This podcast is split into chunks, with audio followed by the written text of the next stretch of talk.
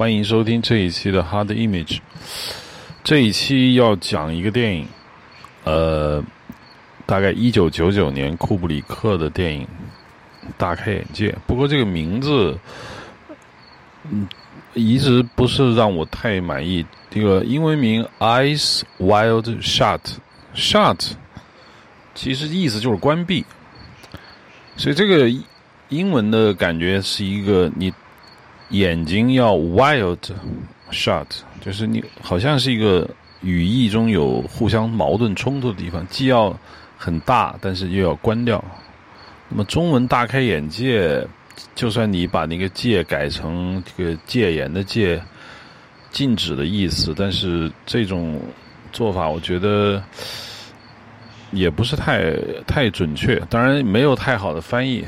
Eyes Wide Shut 就没有太好的翻译。但是如果你写成大开眼界，世界的界，那显然就是错的，所以你把它变成戒严的戒，我觉得也还能接受，这是这个译名的问题。呃，之所以想讲这个电影呢，是因为最近在写剧本，在写剧本的过程中呢，呃，因为剧本探讨了很多中产阶级呃的夫妻关系、情感关系，包括呃，背叛，包括一些就是成年人、老司机们才懂得很多那种话题。写着写着就想起这个电影，就想看一眼。十几年、几十年前吧，应该是看过。当时看的感觉呢，不是太好。就算是库布里克，他也不是每一部电影都很好。其实《全金属外壳》就没有那么好，呃，大开眼界也就也没有那么好。那么但但是我觉得当时看的时候呢，没有没有很认真的审视这个片子，所以就这次就重新把它找出来，就把它再看了一遍。看一遍感受是很复杂的，呃，之所以想讲这个电影，是因为这种感受呢，只有在现在才有一点点体会。搁在我当时看的那个时代，我觉得并没有那么体会的，没有那么的深刻。之所以想讲这个电影，就是有一贯有一个我的主题，就是电影到底它是怎么拍出来的，电影拍出来的时候到底好还是不好，是由什么东西决定的。普通观众呢，一直就有一个误解，就是他们把电影看作一种是是一种叫做可以找到确定性的东西。因为普通人总是喜欢强调确定性，任何事情都一定要有一个方法，如果你掌握到这个方法之后呢，你基本上就把这个事情搞定了。整个人生你可能不能确定，但如果你人生中的那些事情你依然不能确定的话，那确实给人会以非常大的一种沮丧情绪。所以普通人就倾向于呃，万物都要确定。那么对于拍电影这种事情来说，他们简单的就认为大导演、好导演、牛逼导演就一定能把电影拍好，殊不知电影其实不是这么回事。就算是好导演把电影拍好的概率也很低，也不太失手，基本上保持水准的导演是有的，但是那是多少多少多少中的一员呢，这概率非常低。大部分导演就首先没有把电影拍好，把电影拍好了一两次之后再没拍出好电影的人呢就很多。呃，由于宣传的原因，由于我们平时这个影评不是掌握在普通人手里的，尤其过去的那个时代，影评完全跟普通人无关。那么影评家在写影电影评论的时候，主要要照顾到一种思维方式，这种思维方式简单的说就是造神。因为我好容易出了一个大导演库布里克或者是某某人，那那么从理论上说他就应该一直拍好电影，因为他是一个大导演，他是个牛逼的人。如果一个牛逼的人不能够持续不断的做牛逼的事情，那他就不能成为一个牛逼的人啊，这是个简单的逻辑。这个逻辑呢统治了绝大部分人的思维，因为绝大部分人还是相信电影是一个可以琢磨是可以搞定的事情，但实际上电影太复杂了，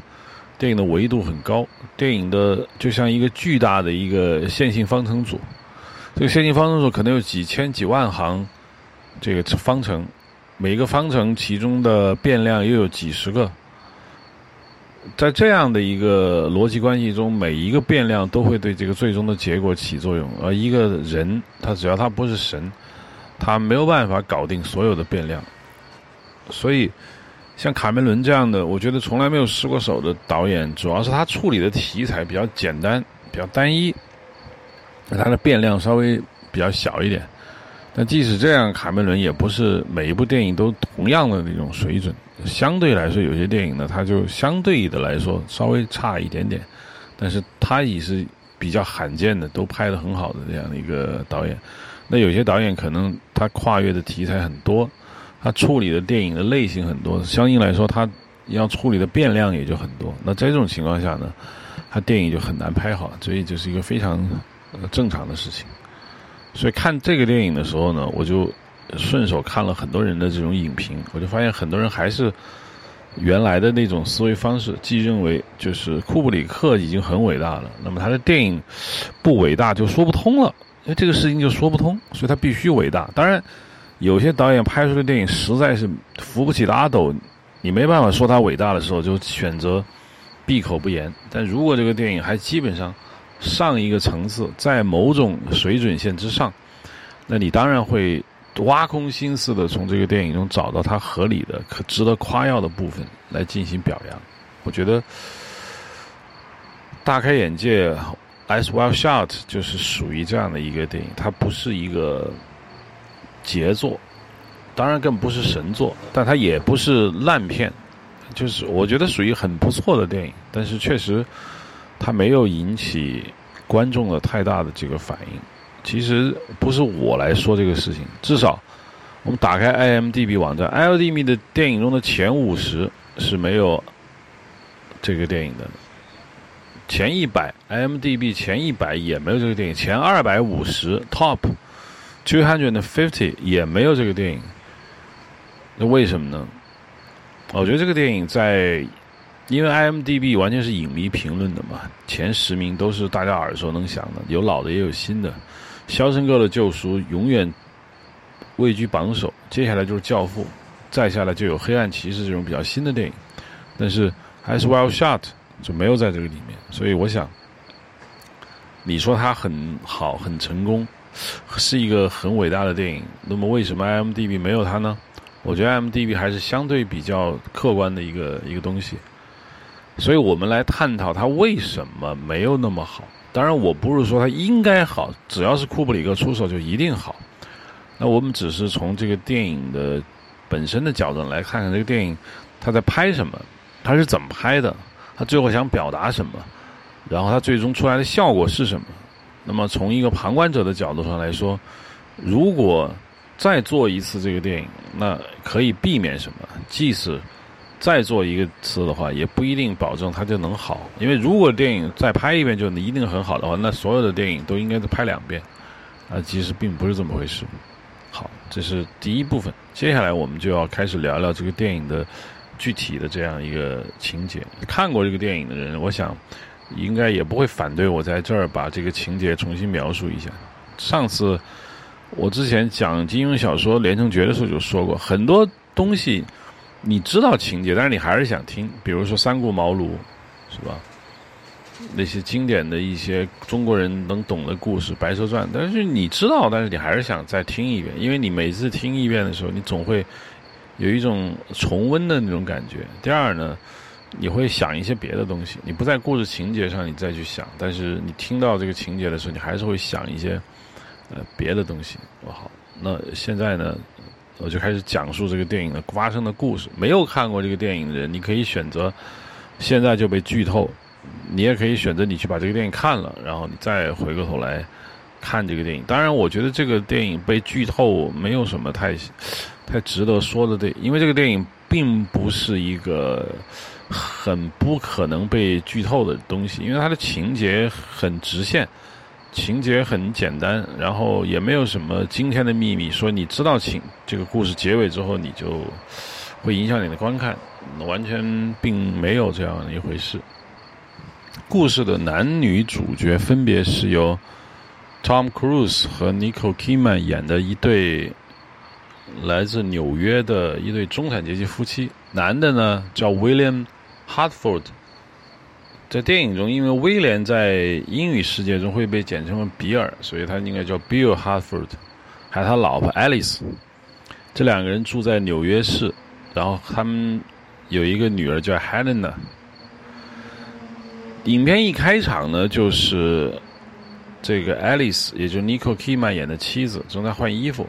然后呢他们要去参加一个晚宴，所以他要穿上一件晚礼服。呃 Tom Cruise 呢是当地的一个医生，看上去呢事业小有成就，两个人就忙于出门。在出门之前呢，会跟这个保姆说、哦、我们今天要出去，然后怎么怎么样，然后两个人就出去了。两个人出去以后呢，去到了一个大亨，这个大亨的家呢是由这个著名导演希德里·波拉克演的一个大亨，那大亨叫泽里格。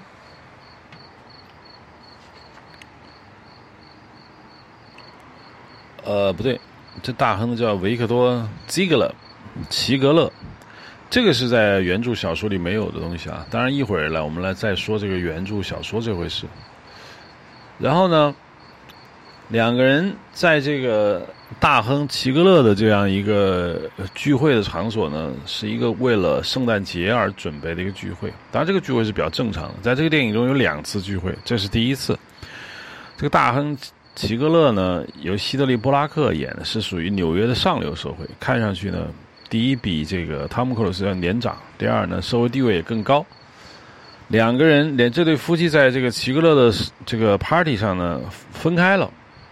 汤姆·克鲁斯被两个野魔，就我们现在可以简单的说，就是两个外围给被包给截获了，然后两个外围女呢就一直在引诱这个汤姆·克鲁斯。汤姆·克鲁斯呢，也没有就范，但是也没有拒绝，就一直跟这两个女人在调情。与此同时呢，他的妻子 Alice 呃，被一个匈牙利裔的一个大亨在舞舞池上俘获了。这个人看上去风度翩翩，但是一看就是老司机老油条，一直在引诱 Alice， 你说我们两个人应该去楼上干点 happy time。对此，爱丽丝没有完全拒绝，她没有跟他去，但是她也没有推开这个男人，她一直跟这个男人在在舞池中跳着贴面的舞蹈，然后两个人的身体很接近，然后很暧昧，她一直就没有像一个我们认为的一个妻子所应该的，就是明知道对方在引诱你，你还要跟他调情。简单的说呢，他告诉那个一个调跟他调情的这个中年男人说，他的老公在这个 party 上，但是对方根本毫不为意，无所谓，他觉得越是有老公的女人，他就越觉得有意思。然后这个时候呢，爱丽丝目睹了 Bill， 汤姆·克鲁斯演的这个角色 Bill 医生呢跟两个女人调情，可能他有一点点生气，可能他有一点点报复，于是他就一直跟这个中年男人一直在周旋，但是在最后一刻，他说他是人家的妻子，他必须离开。与此同时，比尔医生呢，在被那两个野魔已经聊得快不行的时候呢，这时候他的好朋友，也就是邀请他参加这个晚会的 Ziegler， 派了一个人叫他过去，说有事情要找他，也打断了他跟这两个野魔之间的暧昧情绪。然后他来到了一个浴室，这个时候呢，他目睹了一个女人裸体的躺在一个沙发上，而他的好朋友 Ziegler 正这时候正在穿裤子，显然刚刚发生了一些就是富人经常玩的这个游戏，就性游戏。呃 Ziegler 告诉他说，这个女人嗑药了，现在昏迷不醒，怎么办？会不会死在我这里？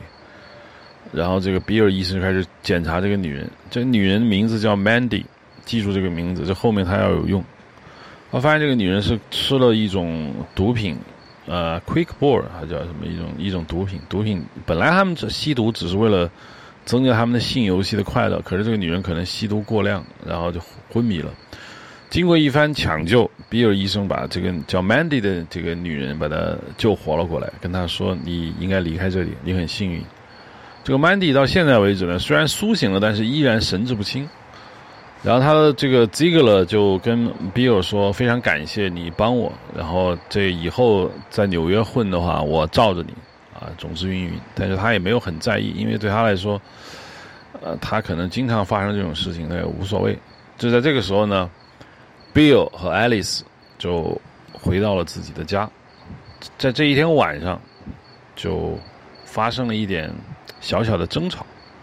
在这天晚上，爱丽丝就抱怨说：“你是不是跟那两个野魔一起鬼混去了？”比尔医生就矢口否认，说：“我并没有，我其实是爱你的，我是一个有老婆的一个男人，我绝对不会跟他怎么跟他们怎么怎么样。”但是呢，说这个话的时候，比尔医生本身有一点点言不由衷，因为他明显的感到了一种负罪感，因为他妻子已经看穿了他的一些行为，所以他要必须用一种很笃定的语气来证明他自己其实是非常忠贞于这个家庭的。这就引发了他的妻子爱丽丝的愤怒。爱丽丝呢就跟他讲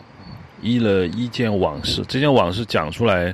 很让人匪夷所思，当然这很有很容易被理解为这是爱丽丝为了报复。他说自己前几年跟这个比尔结婚的时候呢，刚结婚，他们要去做一个蜜月旅行，去了一个叫做呃 Cape Cod Cape Cod 在美国的马赛诸塞州波士顿往东一个非常狭长的一个半岛，是美国的一个旅游胜地，叫科德角。在这个科德角，他们当时新婚旅行的时候呢，经过一住酒店的时候，爱丽丝说她偶遇了一个海军军官，那海军军官在看着她，然后他们两个人四目相投，从此之后她就对这个海军军官就恋恋不舍，然后一直渴望跟他发生什么事情。爱丽丝坦诚说，当时其实她很想跟这个这个海军军官跑掉，因为她觉得这个海军军官眼中传达了他想要他的这种感觉啊，当然这种成年人的这种这种感受，普通小观众不能理解。其实就是这个女人觉得她的婚姻即将到来的婚姻，她感到无聊，她对自己的新婚没有那么兴奋，她看到了一个男人，她想跟这个男人跑，尽管对这个男人毫不了解，可是她就是想跑。于是她跟比尔医生说，我其实当时就想放弃一切，放弃所有的东西，然后我跟他跑掉，就这样。这到底是精神出轨，还是说他跟这个海军军官到底有什么，他没有明说。从那天晚上床边谈话上来看呢，他只属于精神出轨，但是这个对比尔医生的打击就非常非常大。然后他们在在卧室里可能吵架了，两个人发生了激烈的争吵。这个时候呢，一场电话打断了一场争吵。然后这个时候呢，这个电话的内容是什么呢？原来比尔手底下有一个病人叫 Nathan Son， 这个 Nathan Son 是一个老年人，他他病死了，所以他的女儿呢就给这个比尔医生打电话说，我父亲刚刚去世。呃，比尔医生因为正在跟他的妻子争吵，所以他觉得这是一个很好的借口让他离开这个家，于是他就跟自己妻子说，对不起，我的一个病人刚刚去世，我要去他们家露个脸 show my face。 然后他就去了。到达那个家里以后呢，这个 Nathanson 躺在床上已经去世了，他的女儿叫 Marion，就两个人就坐在那里聊天。这个 Bill 医生对这个 Marion 呢，他只是他病人的女儿，所以他认识，但是他对他其实并不熟悉，也仅仅是点头之交。那这个 Marion 就开始滔滔不绝说自己的事情，说自己马上要搬到 Chicago 密西根州，然后他的有个未婚夫叫卡尔，然后怎么怎么样。然后比尔医生就好言相劝，就是说啊，很好啊，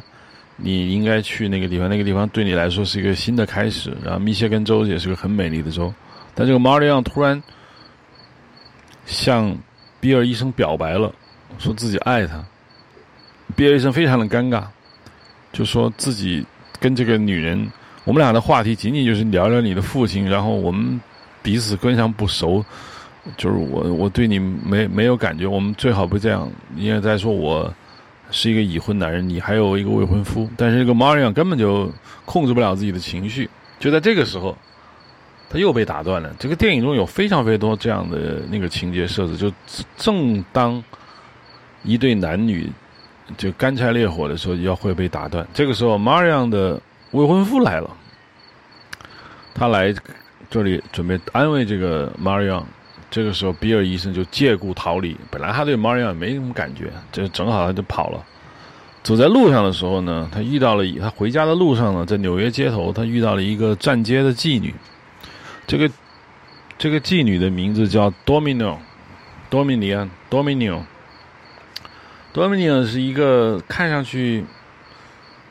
蛮可爱的一个一个妓女。然后他就在街上说，你要不要去我家？然后，呃，我就住在这儿。然后指着一个红色的门，这个公寓，就说：“那我们进去吧。”本来比尔医生呢，一般来说不会跟这种站街女有什么事情发生，但是他今天情绪很差，因为他在路上坐出租车去他的病人家里的路上，他脑海里就一直闪现着一个画面，就是他的妻子 Alice 和这个海军军官在某一个阴暗的房间里做爱的那种场面。这个场面到底有没有发生过呢？不清楚。对于我们电影观众来说，我觉得从从逻辑上说是没有发生，但是呢，他的妻子 Alice 就一直描述着他自己对这个海军军官的性幻想，所以对于比尔医生来说呢，他非常难以接受。男人的心理就是这样，他就没有办法接受自己的女人会对一个另外一个男人有性幻想。当然他脑海里闪现的画面就是他的妻子正在跟这个海军军官在一个阴暗的房间里疯狂的做爱，所以他情绪就很低落。这时候遇到这样一个妓女，而这个妓女呢很很甜，很 sweet， 然后也觉得是一个很卑贱的一个妓女，她自己也觉得要有一必须要展示自己的这样一个所谓的男性的魅力，于是他就跟着这个妓女上了楼，进了房间，两个人坐下，然后首先谈了钱，大概一百五十美元，然后这个妓女就把衣服脱了，说：“那么开始吧。”就在这个时候，爱丽丝的电话打到了这个比尔医生的手机上，比尔医生就接电话，爱丽丝问：“你什么时候回来？”呃，这比尔医生呢就不想回家，就说我现在在病人家里，然后还我们还要等一些他的那个亲戚过来，我不知道几点回家，你就你就待着待着吧。然后那他老婆说：“那你既然要在病人家里，那我现在要睡觉了，我现在嗯、呃、睡了。”然后比尔医生说：“好吧，你先睡吧。”于是电话在一场非常尴尬的状态中就结束了。放下这个电话以后呢，比尔医生其实已经没有兴致了，因为毕竟老婆刚打了个电话，他自己再跟这个妓女上床，有的人做得到，有的人做不到。比尔医生就属于他做不到的，他就跟这个妓女说：“不行，我我我得我得走。”但是他非常 nice 的，他就之前谈好的价钱他还是给他了，就是我给你这一百五十块钱，我给给你。然后这个妓女多米尼安很感激他，然后这个医生就继续行走在站在马路上。他现在既不想回家呢，他也不能去找妓女，这个时候他就闲逛。就在这个时候呢，他看到了一个路边有一个酒吧，上面有个海报，这海报上有一个叫 Nick 的一个男人，是一个弹钢琴的。这个 Nick 是他的医学院的同学，这要稍微补充一下，在前面也就是在黄昏的时候几个小时之前，他参加了他的好朋友那个 Ziegler 的那个聚会。就前面情节中他在那个聚会上他遇到了这个 Nick， 这个 Nick 就在那个场聚会中跟大家表演这个弹钢琴。他们俩当时简单的聊了几句，并没有太深究，因为这个 Nick 原来是医学院的学生，但是显然他已经不再从事医生的这个行业，去做了一个音乐家。对比尔来说呢，他觉得这是不好的，但言谈之中显示出一些就是同学老同学你不争气啊，你怎么能这样呢？你看我们像我们在医学院就发了誓，一旦成为医生就永远是医生，你居然中途这个变了，有一点点优越感。但这个时候此时的他站在纽约街头，他的心态就完全变了，就是他觉得自己很落魄，很受伤。那既然看到自己的老同学 Nick 的酒吧就在这里，他决定进去找这个 Nick， 于是他就进去，进去之后果然 Nick 在那里，但是演出已经结束，他们俩就喝了杯啤酒在那闲聊。这个时候呢，比尔医生就表现出对自己老同学的特别的热情，然后这个老同学也对他的这种热情表达了一种感动，因为他也知道自己的同学现在是纽约有名的医生，自己只是一个落拓艺术家，两个人之间是有落差的，但这个老同学居然没有对他表现出那么不耻，还热情，还专门跑了自己演出的酒吧来跑去来看他表演，他觉得很感动，于是就跟他说啊，我跟你说一件事情，最近啊我我我要去这个参加一个聚会，我给这个聚会里面呢弹钢琴，然后这个聚会很奇怪，这个要求我把眼睛蒙上弹，然后这里面有特别特别多就是尽管我看不到但是我能听到的东西，他意思就是这是个性 party。 这个时候就引发了比尔医生的好奇，说嗯，还有这么一个 party， 他说对，然后这个时候来了个电话，这个比尔医生就在旁边看着自己的老同学 Nick接电话，这电话是干嘛呢？是是这个聚会，现在就要 Nick 过去，然后呢，把这个进门的密码告诉他，是个叫 Fidelio Fidelio Fidelio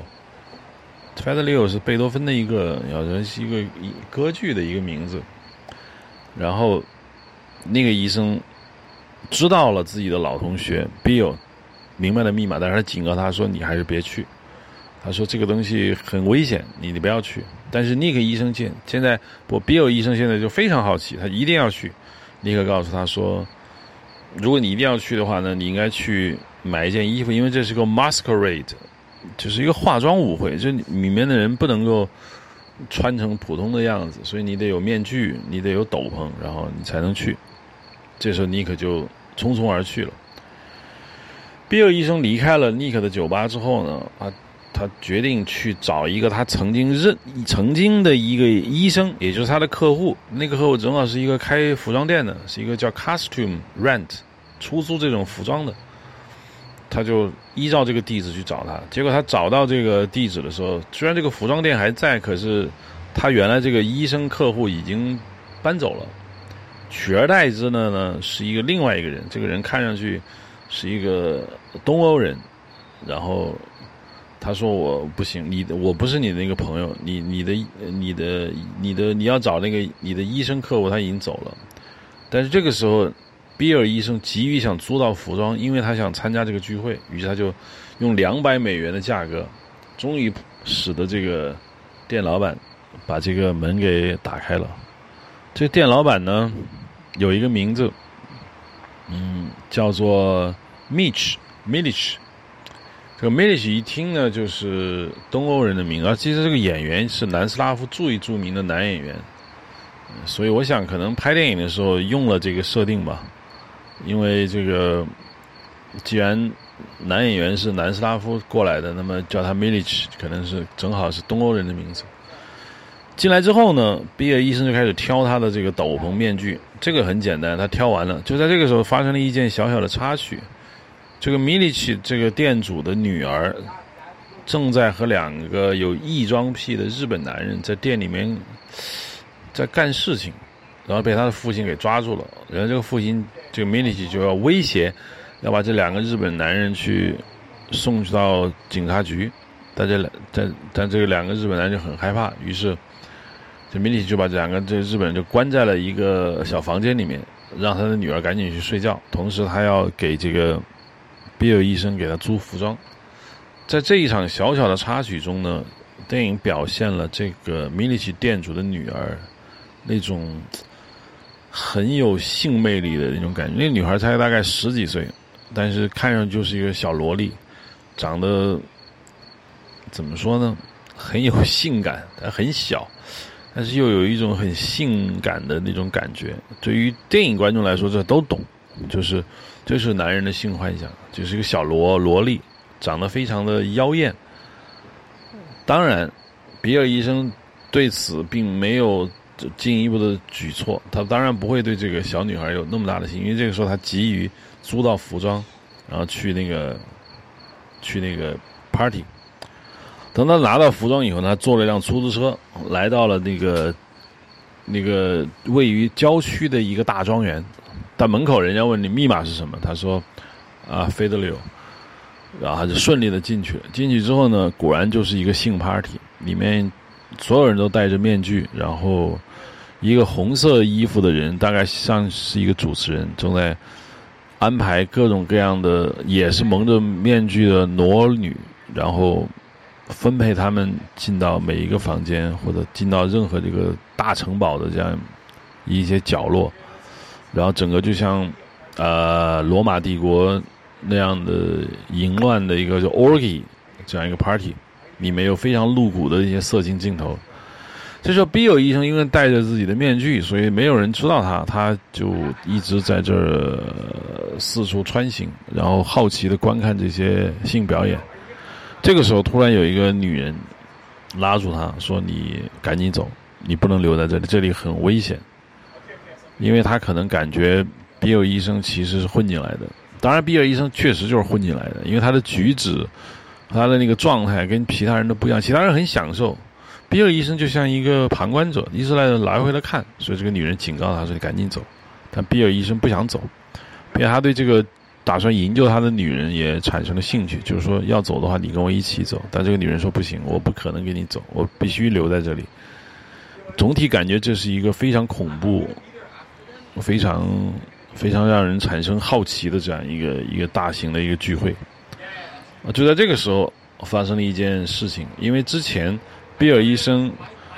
希望他的出租车司机在门口等着他不要走，因为那地方很偏僻，所以他让这个司机啊留下来，就是说我给你一百美元，你留着等我，我可能十分钟就出来，也可能几个小时出来，但是你必须要等我。这个时候呢，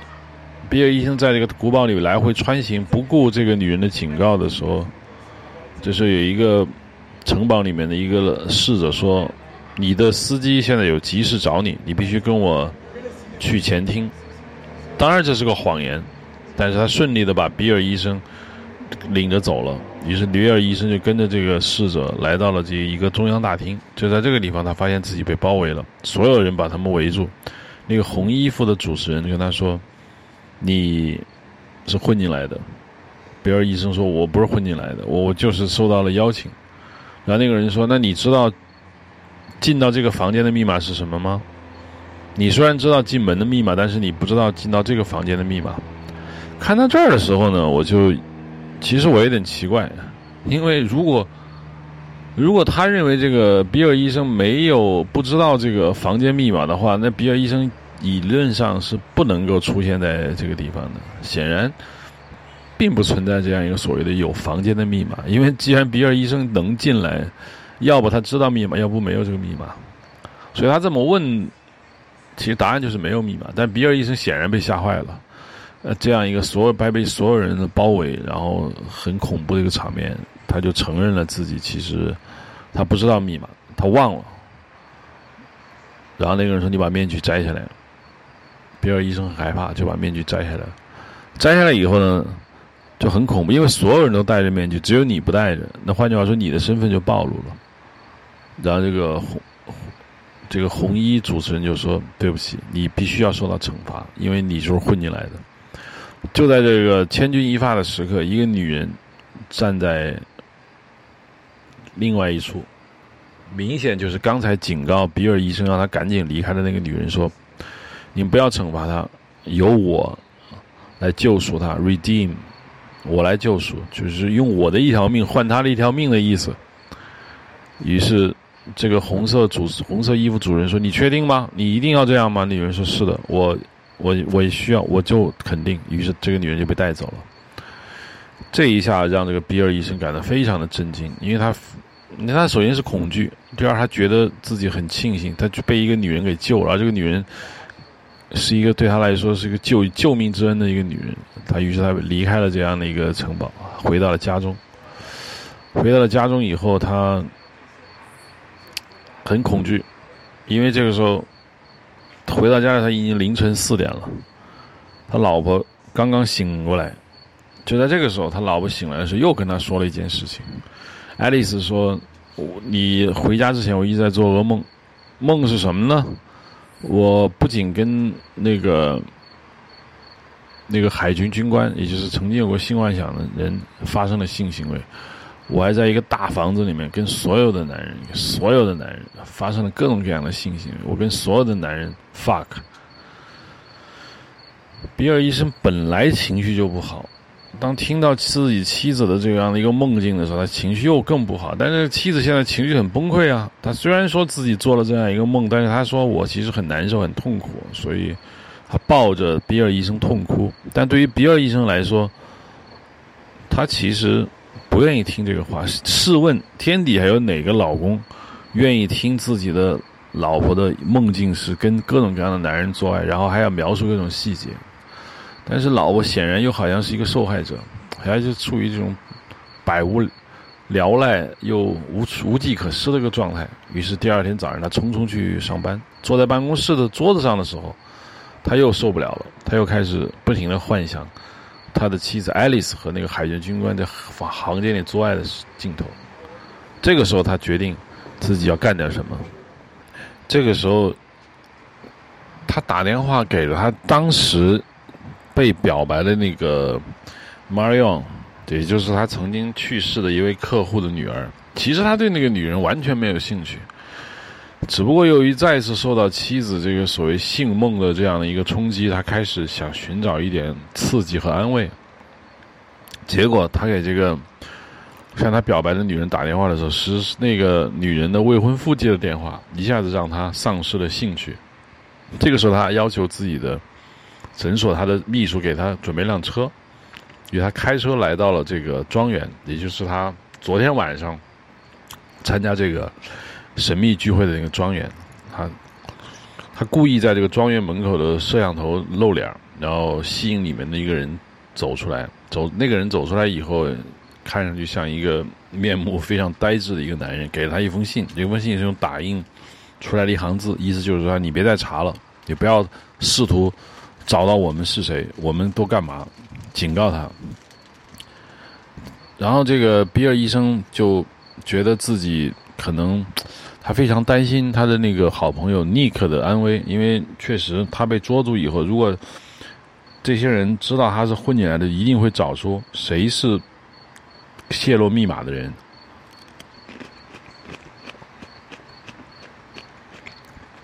就是他来到了这个尼克的酒吧，结果发现尼克酒吧已经关了。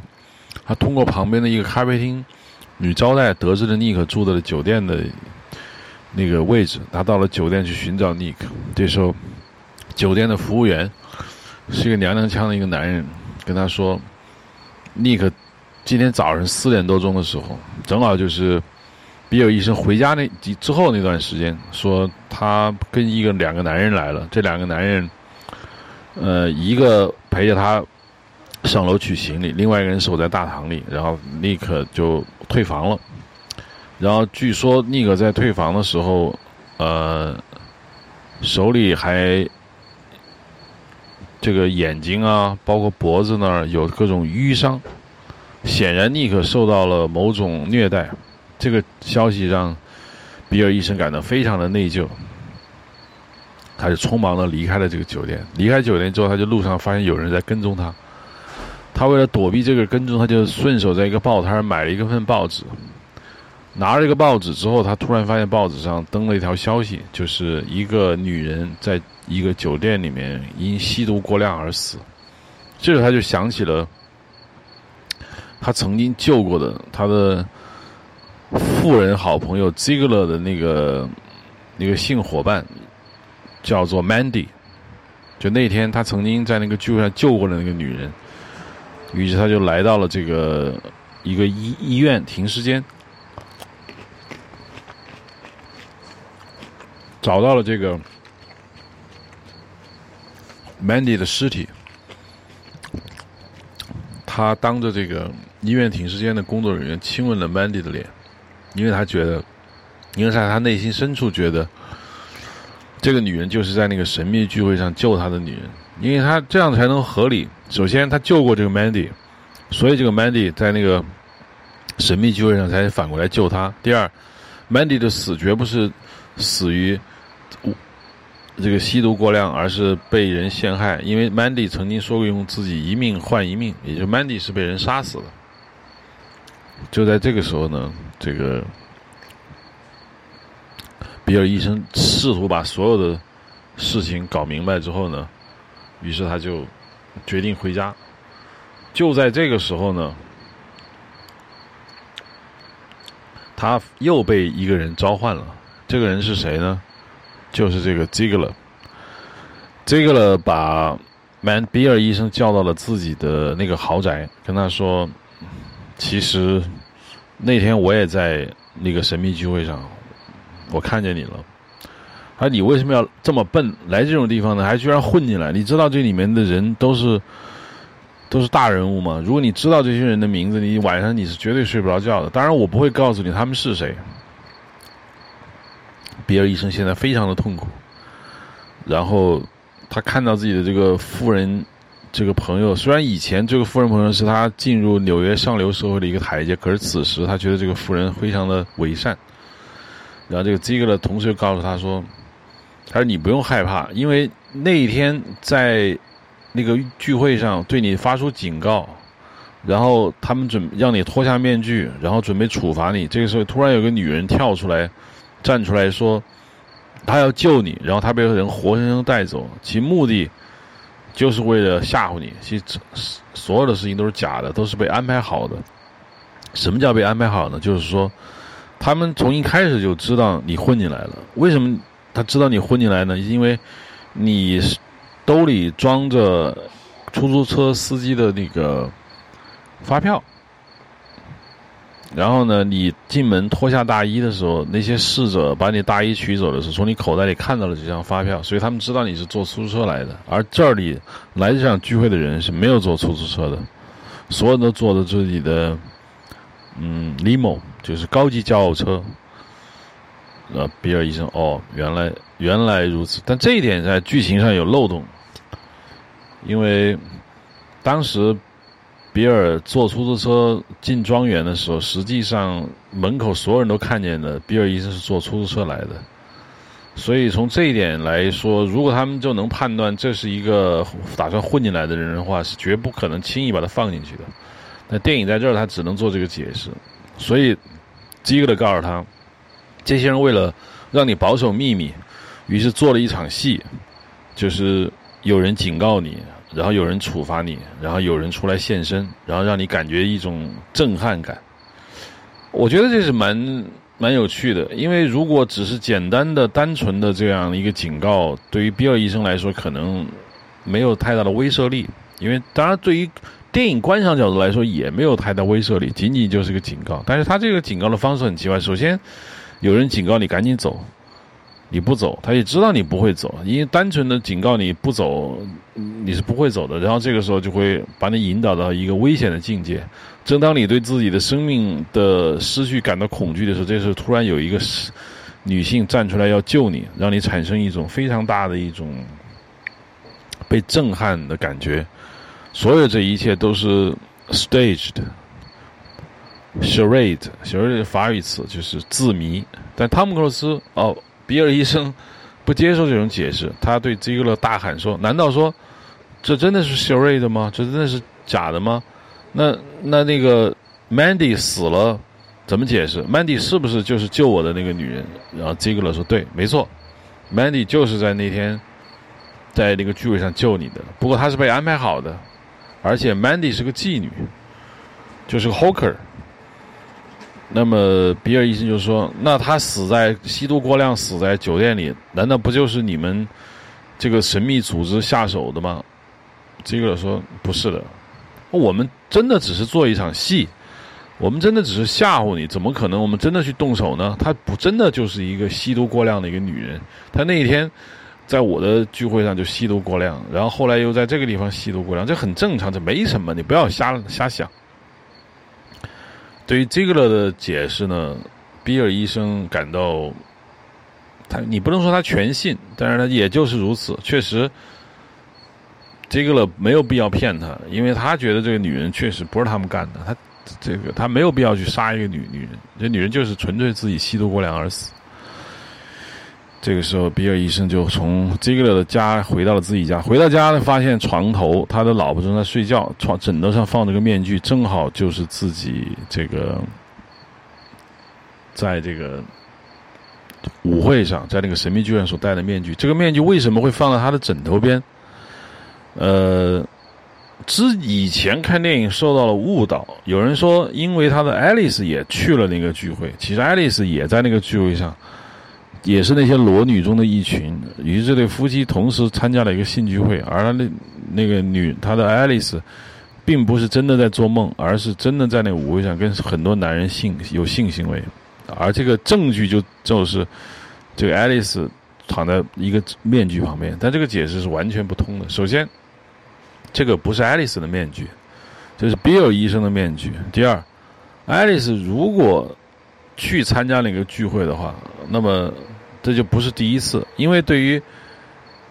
比尔医生来说，他参加那个聚会纯粹是一次偶然，是因为爱丽丝讲述自己的性幻想，她很痛苦，半夜跑出去溜达，一路机缘巧合得知了这个聚会，她进去了，所以对她来说就是这一次。爱丽丝显然没有这样的机缘巧合，她要去那个聚会就是一个长期的定期的一个聚会，那么就必然面临着整夜不归的这样的一个情况。但是对于比尔医生和爱丽丝医生的前手来说，爱丽丝并没有这种整夜不归的情况，所以这个电影很清楚的告诉你，并非爱丽丝参加过这个聚会，只不过这个比尔医生的面具被摆在枕头上，证明了这个神秘的组织有能力闯进比尔的家庭，有能力伤害他的妻女，所以对比尔医生来说他真的崩溃了，于是他就把自己的妻子叫醒，讲述了所有的一切。妻子听完了，爱丽丝听完他的讲述以后很崩溃，但没说什么，然后就说明天就圣诞节，我们要给自己的女儿买礼物，于是他们就来到了一个圣诞节卖圣诞节礼物的一个商场。在商场里面，比尔医生问自己妻子艾丽说怎么怎么办，我们我们以后怎么办，我们发生了这么多的事情。艾丽说那我们赶紧做爱吧。好，影片就在这儿结束，这就是整个的故事。故事大部分讲的已经很详细了，当然有一些细节没有说，但是实际上完全不影响观众来看这个电影，最后就是完完全全照着电影的叙事逻辑把这个故事讲了一遍。当然里面有一些细节呃，可以补充一下。首先在比尔医生去寻找尼克的过程中，他有一个小插曲，他就又回到了那个 Dominion 的那个妓女，就还记得是当初他接了个电话，没有性交易没有完成，他那个妓女他路过那条街，他又推门进去了，而 Dominion 这时候不在，他的室友 Sally 在，显然这个 Sally 也是一个妓女， Sally 就出面的引诱这比尔医生。但是呢两个人在亲热的过程中总觉得哪儿跟哪儿不对劲，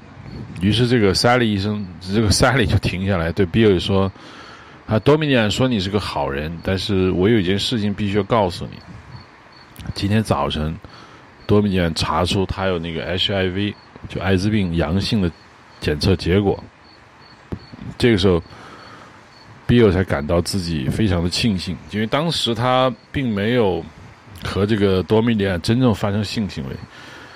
因为是他的妻子的一通电话把他给救走了。所以他这个时候他感受非常的复杂，一方面他为他觉得这个多米尼安是一个很可爱的一个一个一个女孩子，同时他又对自己阴差阳错的没有躺进这趟浑水而感到庆幸，这第一。第二，他第二天去寻找尼克下落的过程中，他有一段时间他拿着那些他的服装去归还，在归还的过程中他发现自己面具没有带过来，面具不知道去哪儿了。在这个时候呢，发现了之前被这个店主米利奇囚禁的两个日本男人，突然间好像跟他们很友好。然后那个米利奇的女儿，也就是那个小萝莉再次出现，再次引诱了这个比尔医生，而这个米利奇也跟比尔医生说，其实你可以来我们这儿消费一点别的玩意儿，其实就是告诉观众，这米利奇把自己的女儿当做了一个雏妓，正在组织卖淫。就这两个细节，这两个地方我觉得处理的比较好的是前者，也就是那个多米尼安的室友告诉比尔医生，多米尼安他查出了 H I V 阳性。因为一九九九年那个时代，这个这种事情在西方世界很很很重要，现在没太多人提艾滋病了，但那个年代是很重要的一个话题。第二呢，就是很多男人有过一些感触吧，我想就是自己曾经有一些事情吧，想做最后没做成，引为遗憾，但最终发现其实没做成反而是好事，救了你一命，这种劫后余生的感觉很强烈。这个米利奇这个店主出租服装的这个小情节，我觉得有一点点莫名其妙，当然这是原著小说里面有的东西，可能他就是直接用了。呃，总体来说呢，这个地方给我的感触就是他想营造一个纽约的光怪陆离的世界，不仅有那种上流社会组织的性 party，然后感觉到很神秘，同时又有这种下层底层社会的这种性的一些暗示，比如说多米尼安这种站街女啊、呃，也有这种米利奇这个东欧来的男人利用自己的女儿卖淫的这样的一些行为，但这个行为本身跟剧情没有太大关系，只是为了表现中产阶级平时接触不到的两个东西，一个是上流社会那种秘密，那种荒淫无耻，那种神秘的力量你接触不到，还有就是底层社会的这种站街女啊，这种雏妓你也接触不到。实际上就是让观众去理解，对比尔医生来说他的这一段奇遇吧，这这个就是两个，这是这补充的两个故事细节。这个小这个电影改编自一个以前的一个小说，这小说叫 Trauma Novel， 我不知道这是不是法语，呃，因为这个词是居应该是居住在维也纳的一个作家叫阿瑟施施里茨勒。这个阿瑟施奈斯勒呢是一个医生，同时也是一个小说家。一八六二年他出生于维也纳，但是活得不太久，一九三一年的时候就去世了。这个小说 Trauma Novel 直译过来就是创伤的故事， Trauma 英语中也是创伤，但是有可以我不太懂他们的语言，可能这里面还有梦的意思，所以 Trauma Novel 被翻译为梦的故事。这是亚瑟呃 Schneider 的写了小说写了二十年之后的一个作品，就不是他的早期作品，是他的中晚期的作品。这个小说是在他死前的六年，也写完这个小说六年之后他就去世了。这个小说是发表在当地的一个叫做 The Lady 上，一个杂志上，一九二五年就发表了。后来呢，这篇中篇小说被出了一个单行本，变成了一个小说。呃，小说的故事基本上就是这个电影的故事，但是有一些改编。在这个小说里面呢，嗯，故事当然发生在一九呃二十年代的这样一个维也纳。然后小说的主人公是一对条件也很好的一个所谓中产阶级的已婚妇女，三十几岁。呃，主角也是一个医生，但主角的名字并不叫 Bill Hartfoot， 主角的名字叫做呃弗里多林。他的爱人与妻子也不叫 Alice， 叫阿尔贝蒂娜，但是大致的设定是跟这个电影是很像的啊、呃，应该反着说，电影的设定就用的是他们的设定，不是说他抄袭电影啊。原小说，原小说的故事，呃，跨越了三四十个小时，实际上跟电影是非常像的。而这个主人公的设定呢，也很像。维也纳的一个医生是一个属于中产阶级，想进入上流社会。他的妻子阿尔贝蒂娜呢，是一个专注在孩子啊身上的一个教育问题的一个母亲，实际上就是个贤妻良母。从晚上九点开始呢，故事就开始了。故事开始以后呢，其实这对夫妻呢正在给孩子讲童话故事，然后这个小女儿睡着了，睡着之后呢。呃，保姆就进来，把这个孩子就拿到了一个小房间。然后这个时候，屋子里就只剩下这对夫妻。然后这对夫妻呢，讲述了一个故事。这就跟电影不一样了。电影是这对夫妻要出门去参加聚会，在小说中是这对夫妻在孩子睡着以后，他们俩开始讲一个故事。这故事就是他们之前呃曾经去参加一个当地狂欢节。我不知道维也纳的狂欢节代表着什么含义，但并不是圣诞节，因为电影使用的是圣诞节，但是小说使用的是狂欢节，就是他们夫妻开始想，就是回忆过去一段时间以前，他们去参加了一个当地的一个狂欢节的一个聚会，然后呢，这个聚会上面呢，呃，也是一个蒙面舞会，然后他们两对夫妻各自就开始在这个舞会上寻找各自的这种慰藉，所以这跟电影是一样的，就是这个佛尔多林和这个阿尔贝丽娜各自在这个舞会上各自调情，但是各自都没有真正意义的出轨，精神上是出了轨的，但是两个人都守住了底线，但是这让了阿尔贝丽娜感到非常不满，因为她你你知道一对夫妻们就是这样嘛，聊着聊着就就不能说真话，一旦把真话全讲出来就可能产生问题。当这对夫妻独处的时候，可能两个人都放松了，于是听到自己的丈夫佛尔多林讲出在这个几几天之前的那个聚会，他自己到处跟女人勾搭的时候，他也愤怒，他又开始讲述了自己的一段这个就是艳遇，就是这跟电影是很像的，就是讲述他们在上次度假的时候，他在酒店呢遇到了一个年轻的一个一个一个丹麦士兵，然后互相这个依恋，然后他觉得他为想为这个男人付出自己的一切，然后虽然他很爱这个福尔多林，但是他还是喜欢这个男人，而福尔多林呢呃，也讲了一个故事，就说自己这个在海滩上遇到了一个金发女孩，然后他们也互相吸引，但是他还是最后忍住了。其实就是这对夫妻在谈话之中，在不断的刺激对方，不仅讲述了几天前发生了这样的一个故事，互相伤害，同时也讲述了几年前他们精神上出轨、互相伤害的这样的一个故事。就在这个时候呢，电话里来了，然后这个男医生福尔多林就去那个去看望一个病人，但这个病人在小说里是写的比较高级的，叫枢密院的顾问。然后呢，他来到了这样的一个那个枢密院顾问的家里，这跟电影很像。枢密院顾问的女儿玛丽昂引诱了这个福尔多林，但福尔多林显然对这个女人一兴趣不大，于是他就走了。从此之后呢，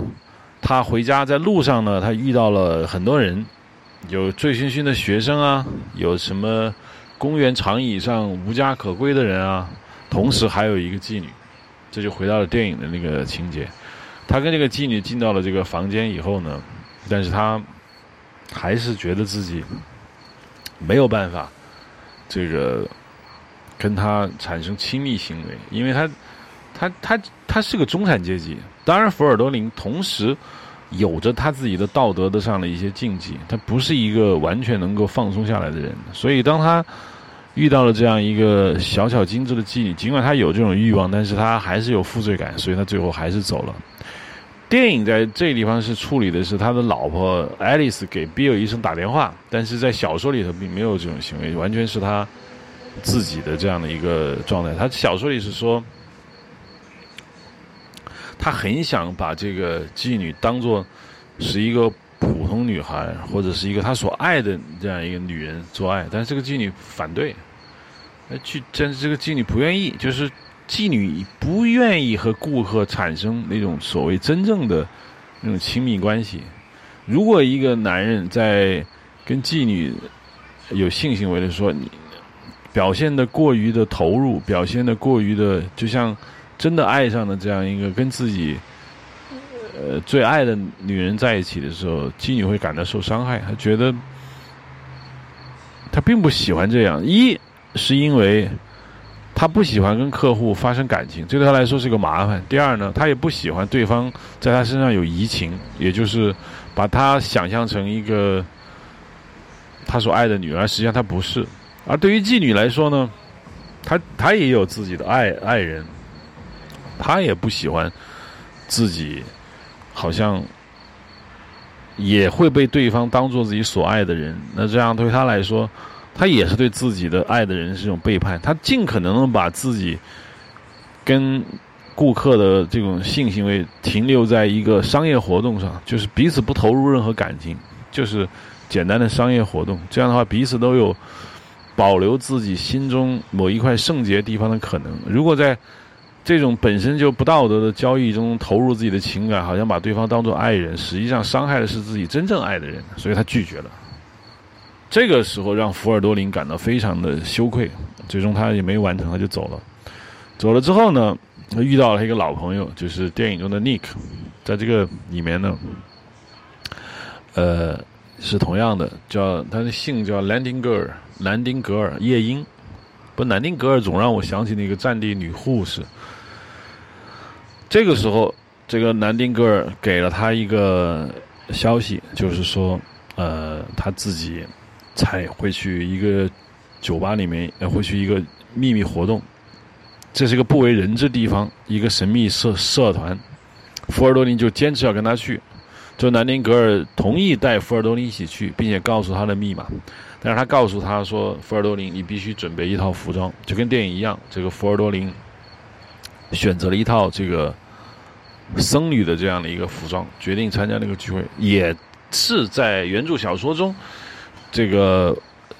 服装租用者的这个女儿点燃了福尔多林的一种色情欲望，但是在小说里确实没有太太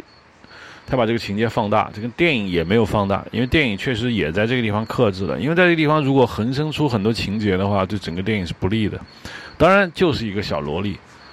这个小萝莉在当时一九三二年一九二六年的欧洲的文学作品中是非常常见的一种写作对象，就是大部分的欧洲作家在他写作小说的时候都是中年男人，中年男人就是很容易产生这种性幻想，而这种性幻想呢，他们很容易写进这个小说里。所以福尔多林在这个租服装的地方遇到了店主的女儿，产生性幻想，我认为这是小说家呃 Schnitzler 的一个闲笔，但这个闲笔确实暴露了这一个时期的作家的种种的一种、呃、一种癖好吧。我不能说这是文学上有多么有多么有创意的东西，但是他们确实是控制不住自己那么去写。这个时候呢，他们这个福尔多林租到了服装以后，呃弄了一辆马车，然后来到了这样一个不为人知的地方。福尔多林给出个密码，这个密码是什么呢？叫丹麦。这个丹麦，但这个丹麦呢，确实是跟过去之前几个小时他的妻子呃阿尔贝蒂娜的那个性幻想对象有关。那个性幻想对象就是个就是个丹麦丹麦男人吧，丹麦士兵。所以这地方出现了丹麦，是否暗示读者他的老婆阿尔贝蒂娜参与了这个神秘的聚会？不不不不清楚，但是确实电影中 Nicole Kidman 演的 Alice， 她在提到自己的性幻想的时候所提到的所有的词汇和密码是无关的，但在小说里它是有关系的。然后这个神秘房子的气氛非常的吸引这个福尔多林，然后福尔多林看到的是什么呢？跟电影不太一样，就是看到了五颜六色的穿着五颜六色的骑士走来走去，还有戴着面具的妇女。这些面具妇女呢，一动不动的站着的，每个人的头上啊、脖子上都有黑色的面纱，然后脸上戴着蕾丝面具，除此之外完全赤裸。然后就是赤裸的这种聚会。然后这个时候呢，一个女孩警告了富尔多林，让他赶紧离开。呃，这时候跟电影是完全一样的。然后福福尔多林被围攻，被抓住，要求取下面具，就是这个女孩最终出面，这个救救了他。但是在这个地方，小说家写这个救他这个女人的时候，比电影要写的有意思，因为电影在这个地方呢，因为它没有太大的表现方法，就是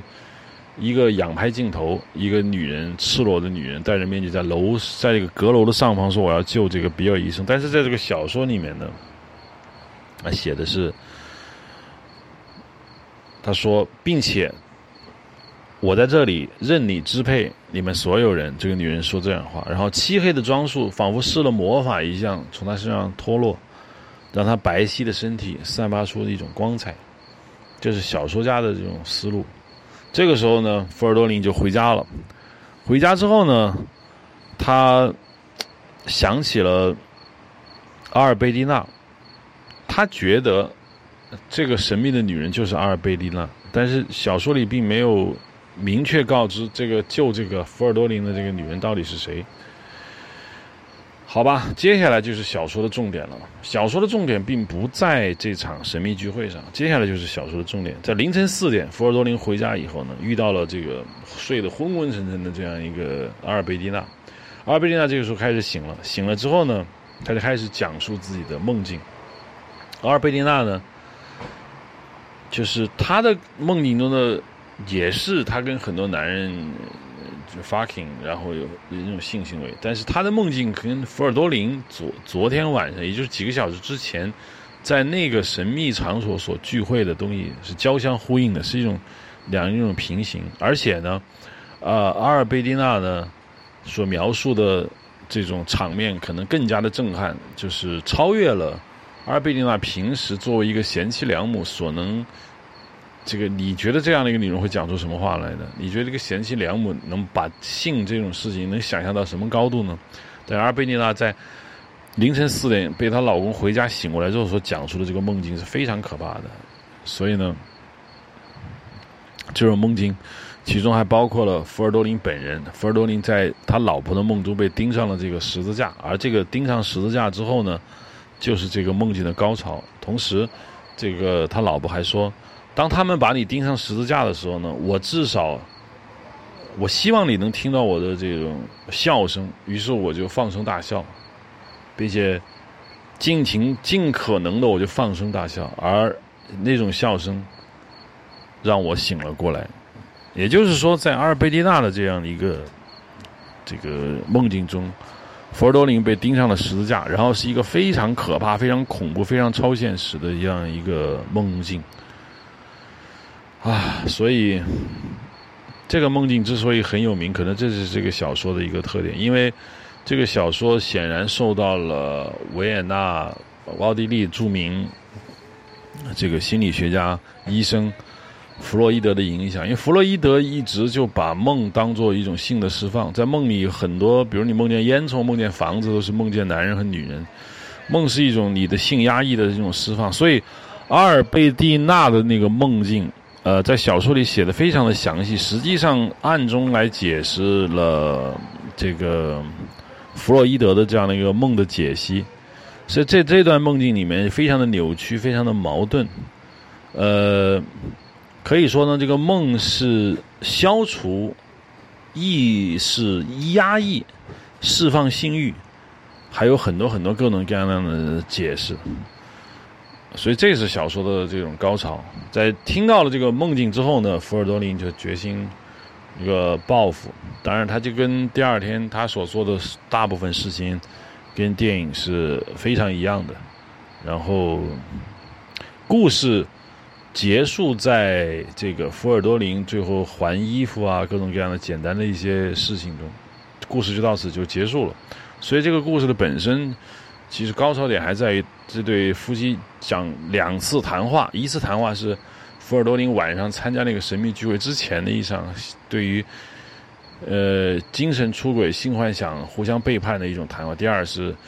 他老婆的这样的一个梦境。在这个小说里面呢，比较值得注意的就是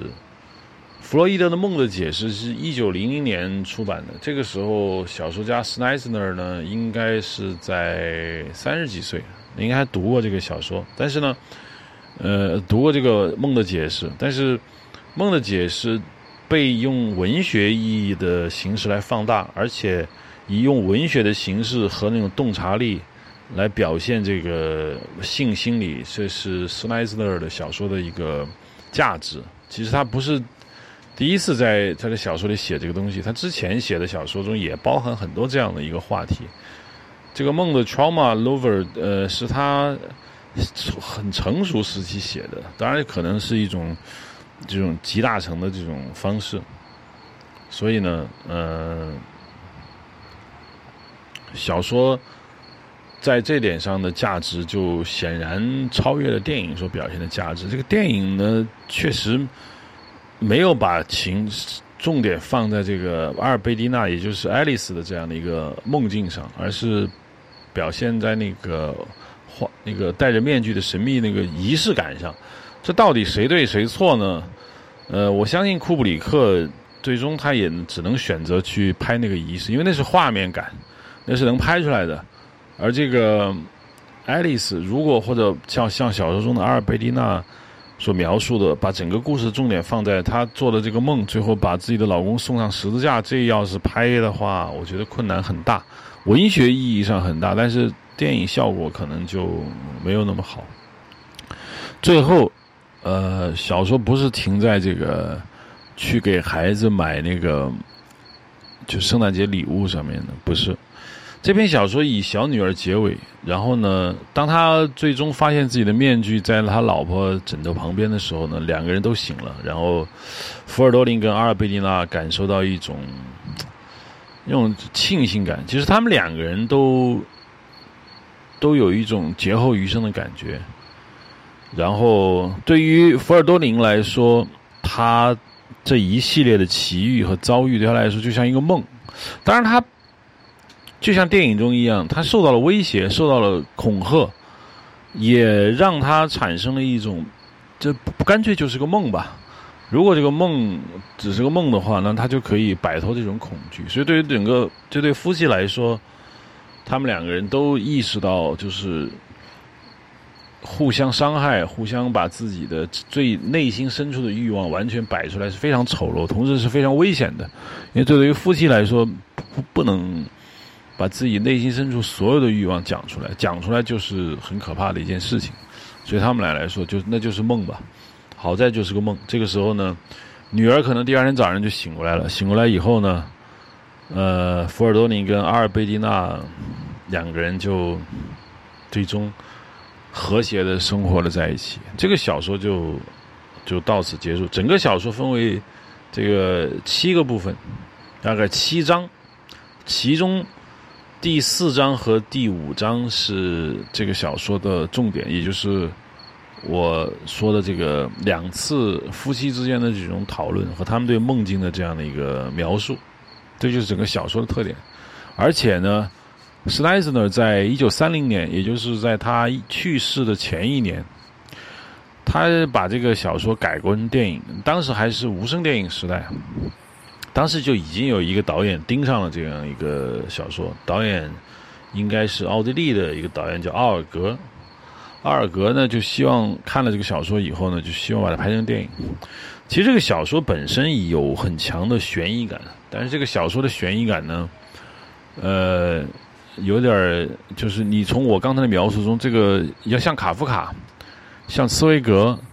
呃，也像爱伦坡。呃，东欧维也纳那个那个地方，尤其波兰就出过很多这样的小说。其实现在的电影导演们如果想不出剧本，其实就看一九二几年、一九三几年整个东欧从波兰到维也纳到奥地利的这样的一个小说，就是我就说的茨威格这些人， Schlesner 上次呃，我本来想提及到另外一个人的，就是另外有一个人的小说叫什么？就是从前有一个电影，是波兰电影学院的导演系主任拍的一个电影，就讲了一个人，他这个他父亲住在一个老人院里面，然后他就去。要去拜访他的父亲，结果他到达那个老人院，发现那个老人院完全被魔法控制了。那个老人院变成了一个充满着荒诞色彩的一个，有仙女、有魔法、有怪物什么什么的，就是整个故事充满了一种极其牛逼的一种隐喻。这个就是当时波兰的一个作家，我现在名字彻底搞忘了，就是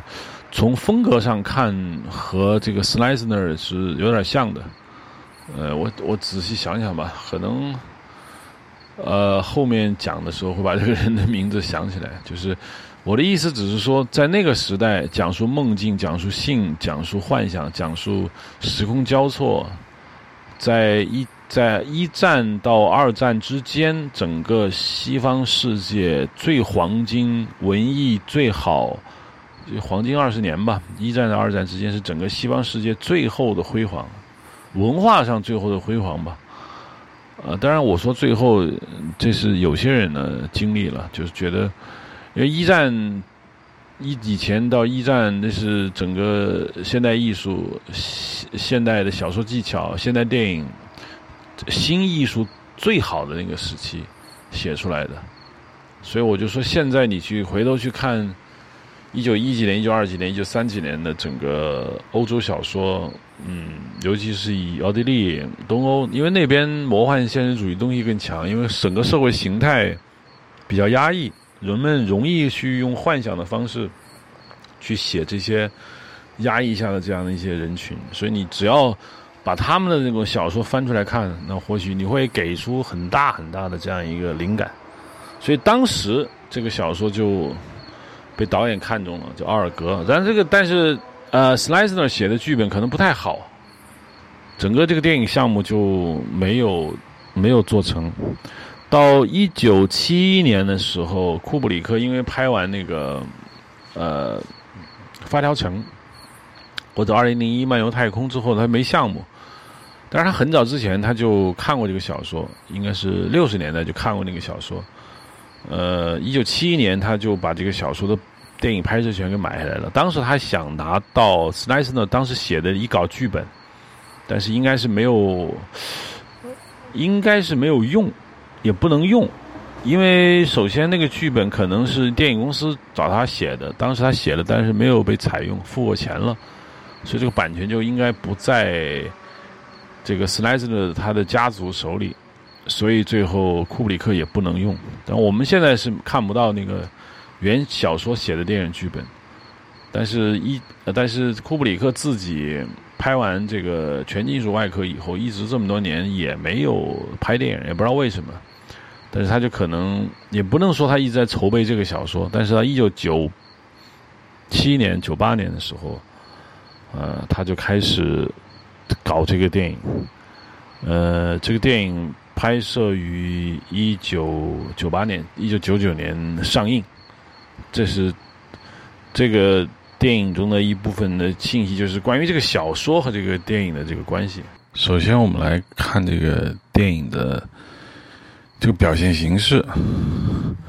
因为这个小说从这么读解下来，小说本身提供了一个特别好的一个框架，这个框架有很大的一个悬疑感。为什么说它有悬疑感呢？因为首先这个小说和电影都采用了一种线性叙事方式，就是说比尔医生，好吧，我现在就以小说的呃以电影的主人公作为主要叙述对象，因为我们讲的不是这个小说，讲的是这个电影。比尔医生简直就是观众的代言人，比尔医生用他的视角带着观众去见到了一个一个人，整个纽约社会被他的这样的一个视角几乎展示了他的，不能，我当然不能说他是方方面面，但是他展示了从这个电影中所需要的一个一个切面，从上流社会到在这个舞会上勾引比尔医生的两个野魔，勾引爱丽丝的那个所谓富商，然后站街的妓女，然后东欧的这样的一个租服装的小店，然后那个妓女 Dominion 的室友 Sally， 然后包括那种 Clark， 就是最后告知尼克被被带走的这样一个酒店的一个服务员，他所展示的这些东西都是对于中产阶级来说是非常好奇的东西。中产阶级生活是很无聊的，然后他这些东西给了中产阶级比尔医生的这样的一个人有很强的一种所谓的新鲜感，这是其一。其二呢，为什么电影把主要的这个焦点放在了这个神秘仪式上，而不是放在了这个妻子，也就是啊医生妻子所描述所谓的那个梦境上？这是有道理的，因为对于小说而言，小说就是用文学的技巧来展示梦境、现实、心心理活动、压抑这些东西，在小说里都表现得非常的容易，也很擅长表现这些东西。电影不是说不可以表现，但是电影要表这个东西表现出来不一定做得比小说好，因为小说你可以去想象，但是电影你拍的画面都很实。梦境中有很多心灵感受，就是比如说在这个小说里面，这个医生看到被解解救他的这样的一个女人，她内心深处有很多想法，这种想法会叠加到这对这个女性的这个描述上，但是电影你无法做到。就算你用画外音，但是你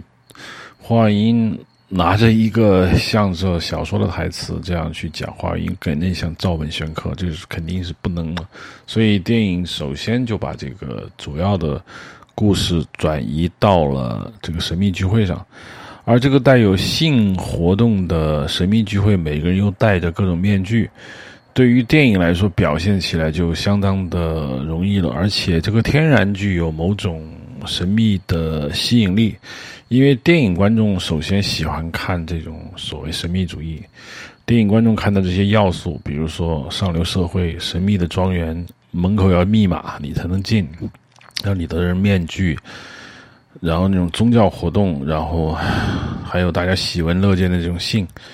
这些东西本身就带有天然的这样的一种吸引力，所以电影把这个叙事主体放在这儿，我觉得也情有可原。第三，他讲述的整个故事的核心内容，他就是我为什么要讲这个故事呢？当然不是为了讲一个一个神秘聚会去去讲一个神秘聚会，他讲的是夫妻之间的，我一直说的夫妻之间的那种互相伤害。你不能说比尔医生跟爱丽丝他故意要互相伤害，但是很明显他们对他们的生活是不满意的，他们一直生活在一个所谓的就理想化的模式里面，两个人都不愿意跳出来，但是两个人确实对这种生活极度的不满意，总有一天他们会找各种各样的借口就爆发出来。而电影所提供的所有的这些诱惑，都是为了让这个夫妻之间的问题就暴露出来所设置的，包括引诱。你说一个男人，也就是比如这里面比尔医生，我们就可以想象现实中这样一个男人，英俊有钱，然后事业有成，受人尊重，这时候他在一个他已婚，老婆虽然很漂亮，但毕竟他太已熟悉，这个时候两个女人引诱他，到底能不能把持得住，这就很难说。当然中产阶级会训练出一整套的一个一个方法来应对这种场面，因为中产阶级绝对不是说他遇不到这种场面，他能遇到，所以他有一套他自己的一个方式，就是精神上可以出轨，但是肉体上他保持了一种克制。而这种肉体的保持克制呢，也让中产阶级，也就是这个比尔医生，有很强大的一种自我安慰和自我解脱的这样一个逻辑。他这他在影片一开始，他跟自己的妻子两个人从那场基格勒所办的那场舞会回到家，两个人为什么要吵架？当然我们可以说是这个妻子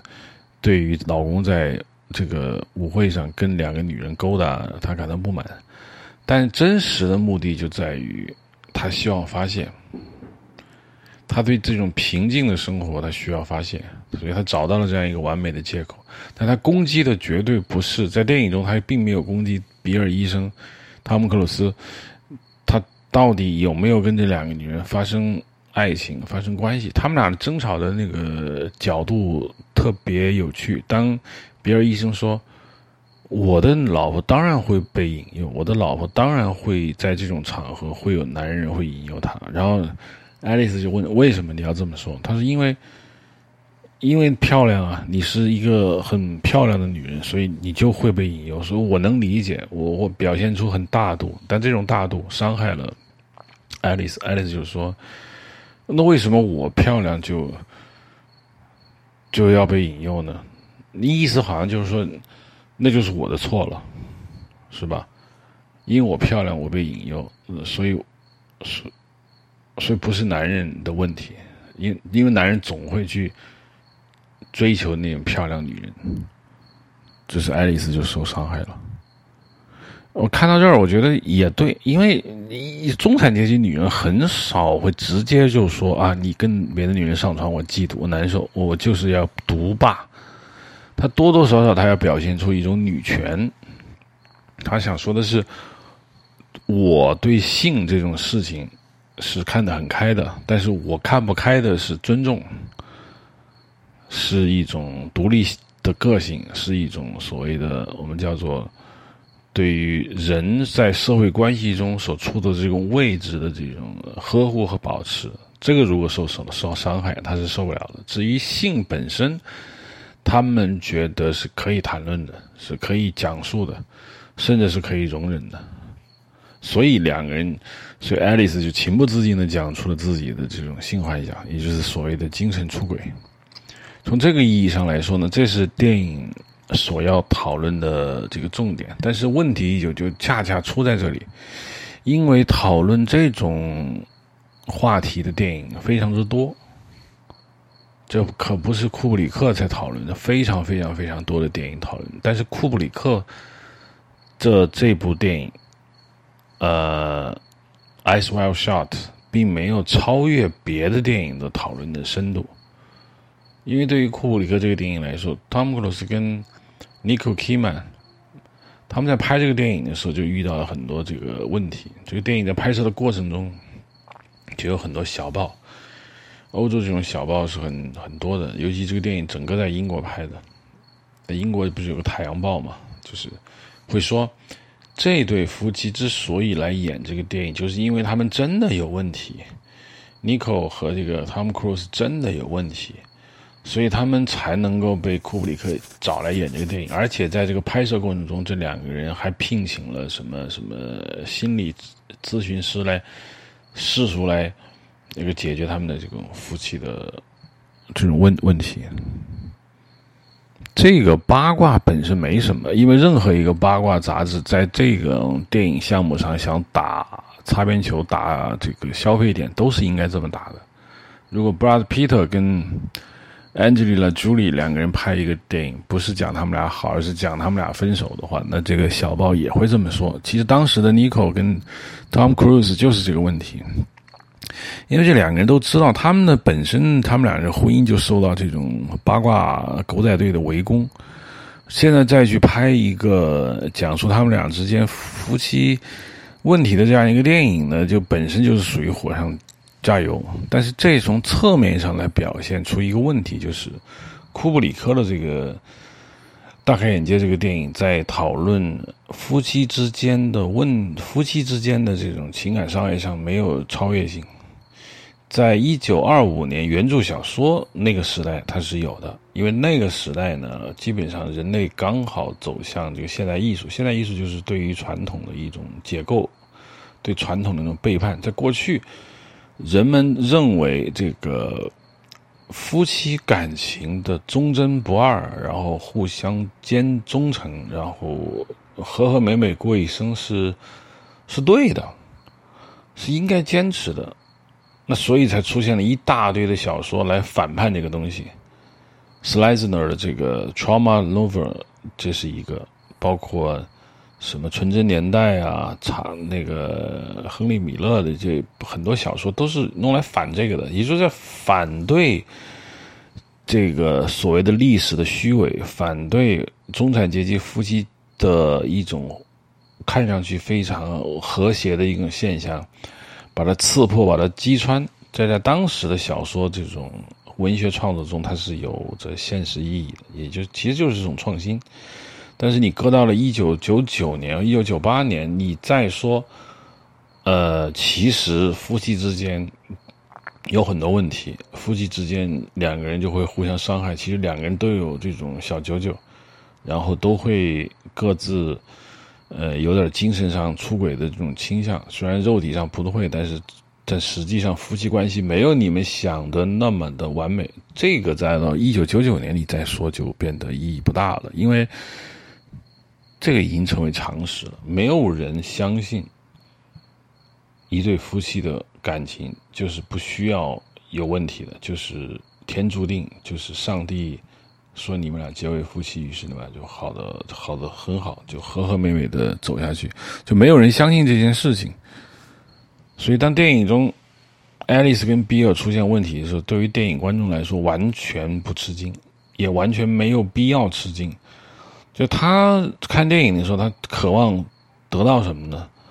他当然渴望得到一种解答，因为现在已经不是提问题的时候了。以前说谁世界没有问题挺好，这时候有一个人站出来说嗯不行，这个世界有问题，那这个是有价值的。但是当所有的人都知道这个世界有问题，然后你再说这个世界有问题就价值不大，因为这个时候人们的需求是你给我一个解答，你给我一个答案，说那你说怎么办，你这个答案不一定要对，但是你得给。那么在一九九九年库布里克拍这个电影的时候，中产阶级纽约的中产阶级夫妻两个人貌合神离，同床异梦，然后就没有然后了。你只说到这儿，这就是问题。因为这个时代人们需要你给解答，你这种解答是我看这个电影的这个目的和价值。如果你整个电影大概你整个电影就其实就停留在这儿，他说比尔跟爱丽丝两个人互相伤害，比尔跟爱丽丝两个人之间有同床异梦，最后两个人都感到惶恐不安，说怎么办，然后然后爱丽丝就说那就 fuck。 这个把这个词 fuck 定在整个电影的结束，想说明什么呢？我觉得剧本和库布里克的意思就是说，其实夫妻之间没有真实的感情，两个人就是就是性，就是性才是维持一切的这个根本原因。即便是夫妻之间，如果在性上面没有吸引力的话，那那有可能他们的问题就是没有办法得到这种解决。这个对于一九九九年或者是现在吧观看这个电影来说，这个解答就实在是有一些无聊了。因为显然谁也不会相信性可以解决夫妻之间的问题，所以第二，即使电影并没有说 fuck 之间能解决他们问题，而只是说及时行乐，或者说两个人都认为其实不要跟我谈感情，我们夫妻之间没有感情，夫妻之间就跟我跟任何男人或者任何女人一样，我们都是原始的这种欲望。所以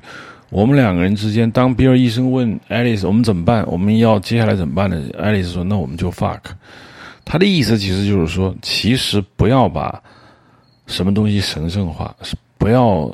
把什么东西想得过于美好，其实我们就是俗人，我们就是普通人，我们就是被欲望裹挟着走的人，然后我们现在就应该 fuck， 我们就做那种我们想做但是我们又有负罪感但是我们也可以做的那种事情。他其实想说这个这个东西在库布里克拍发条城一九六十年代七十年代可能还比较惊世骇俗，但是到一九九九年就就意义就不是很大了。因为到一九九九年两千年的时候，电影进到一个什么状态，电影要表现这个问题的时候，其实电影并不打算陈词滥调了。因为电影之后再说啊，那其实婚姻没有意义，人和人之间就是走下三路，人只有底层思维，人只被底层欲望所控制，人确实就什么都不是。这种所谓所谓大揭露，确实是在早期的文学电影中所喜欢表现，但是在现代电影中，我们不再需要你进行一个大型的揭露问题，好像观众觉得库布里克好像很洋洋得意，你看我把问题说清楚了吧，其实夫妻就是 bullshit， 夫妻就怎么怎么样。这个洋洋得意在我们现在看来这就有问题，所以我觉得这是电影的比较大的一个一个败笔吧。刚才说到这个关于它的主题，这个要放先说，呃，但是这个话题比较大，所以可能一会儿还要把这个主题的这个事情要再说一遍，因为很简单，呃，我们看电影的时候呢，最终你会忘记所有的情节，也可能忘记一些具体的一些细节，但是你能留下记忆的是这个电影它要表达的一个观点是什么。呃，斯坦利·库布里克在处理科幻、处理发条城这样的主题的时候呢，我觉得《奇爱博士》的时候呢，对于他的这个个人生活来说，我觉得他有一些新鲜而独到的一些观点和看法。但是在《大开眼界》这个电影中，他对中年夫妻的男女情感的关系，我认为他缺乏呃独特的看法。可能他是对的，也可能他有着西方主要的这种呃从事文艺工作人常见的一种对这一类主题的一种表现方法。基本上西方人在战后就开始大家批判自己的生活中的所有东西，他们的文化体系就是从各个角度各个层面进行批判。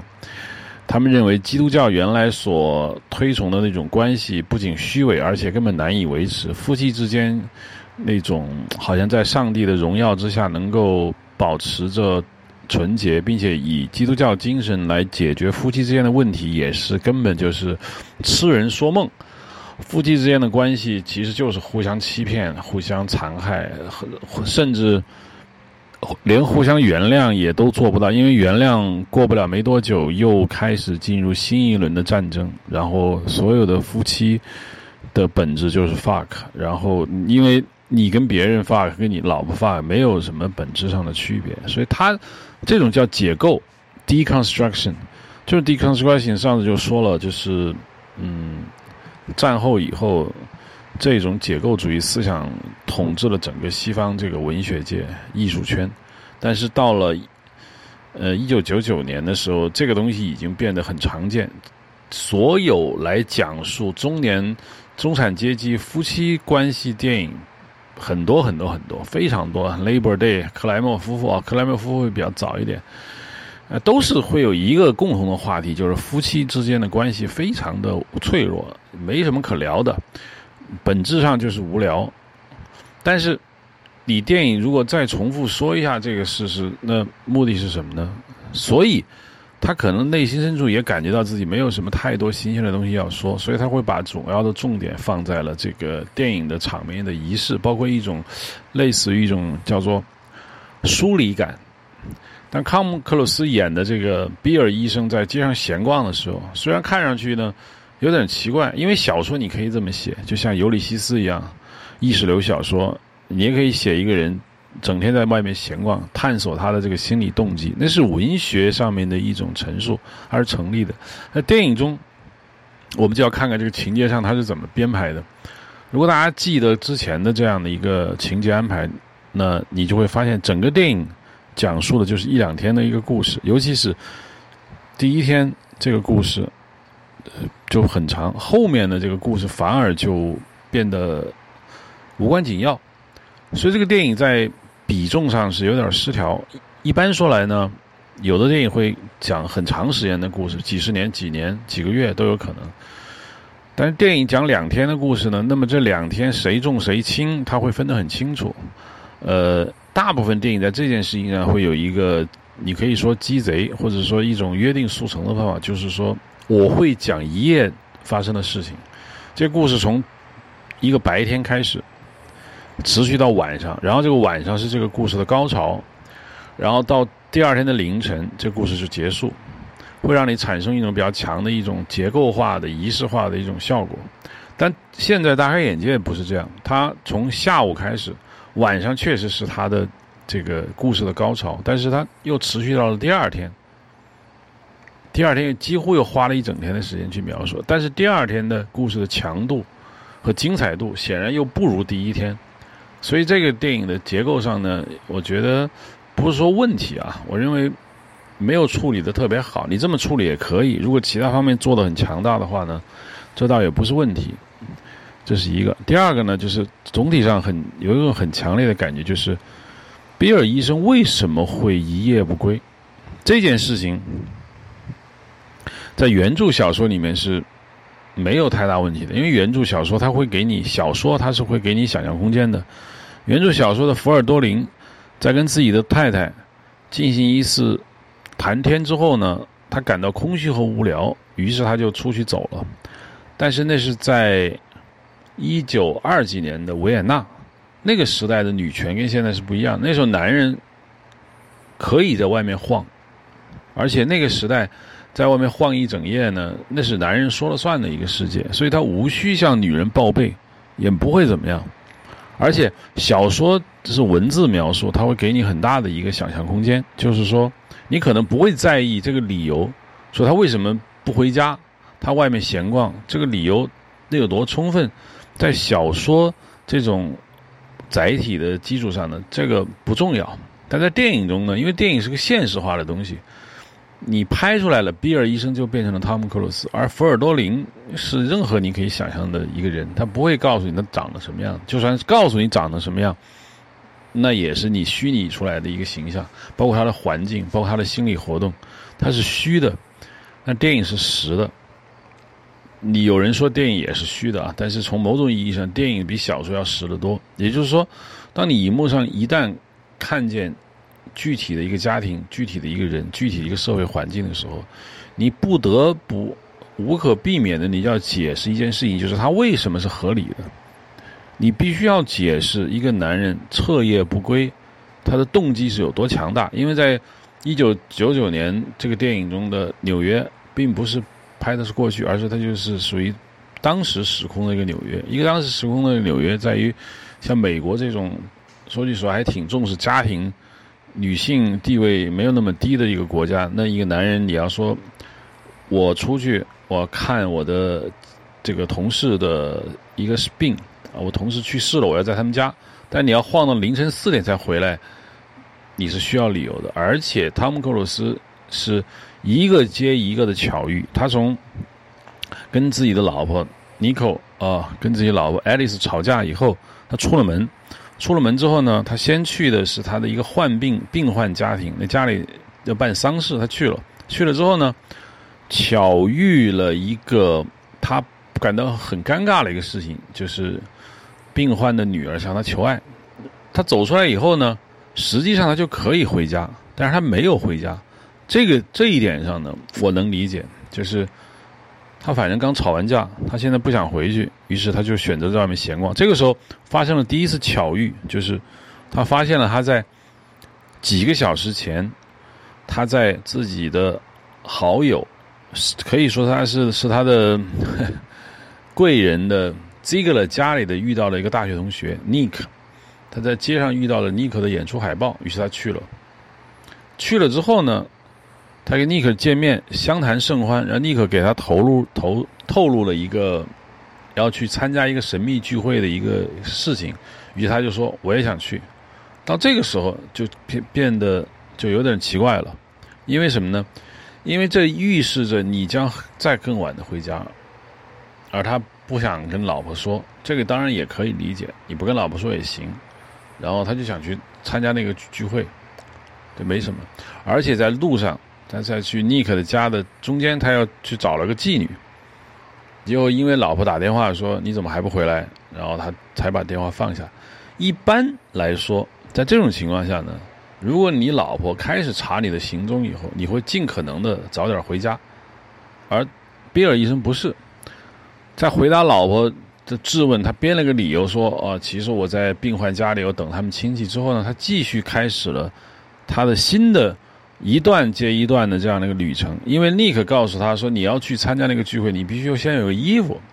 你不能就这么进去，你要有面具。于是他又找到了原来那个病人啊，然后就去了一个租服装的店。总之他是一环接一环，一个事情推一个事情，你会突然觉得比尔医生好像并不在乎他要维持一个家庭，他尽可能的在外面保留这种时间的闲逛。同时呢，为了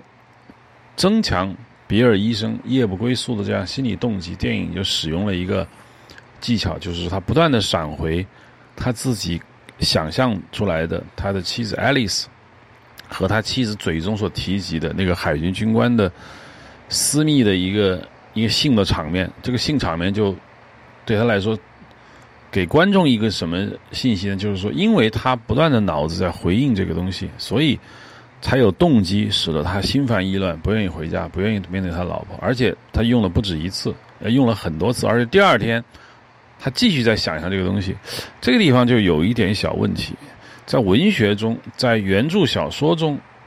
是没有这个东西的。原著小说福尔多林听到了自己妻子的这些性事，包括一些性幻想，他只是总体上感觉到一种空虚和无聊，他就是对自己的这种刻板的中产阶级家庭生活感到绝望，觉得没意思。而这种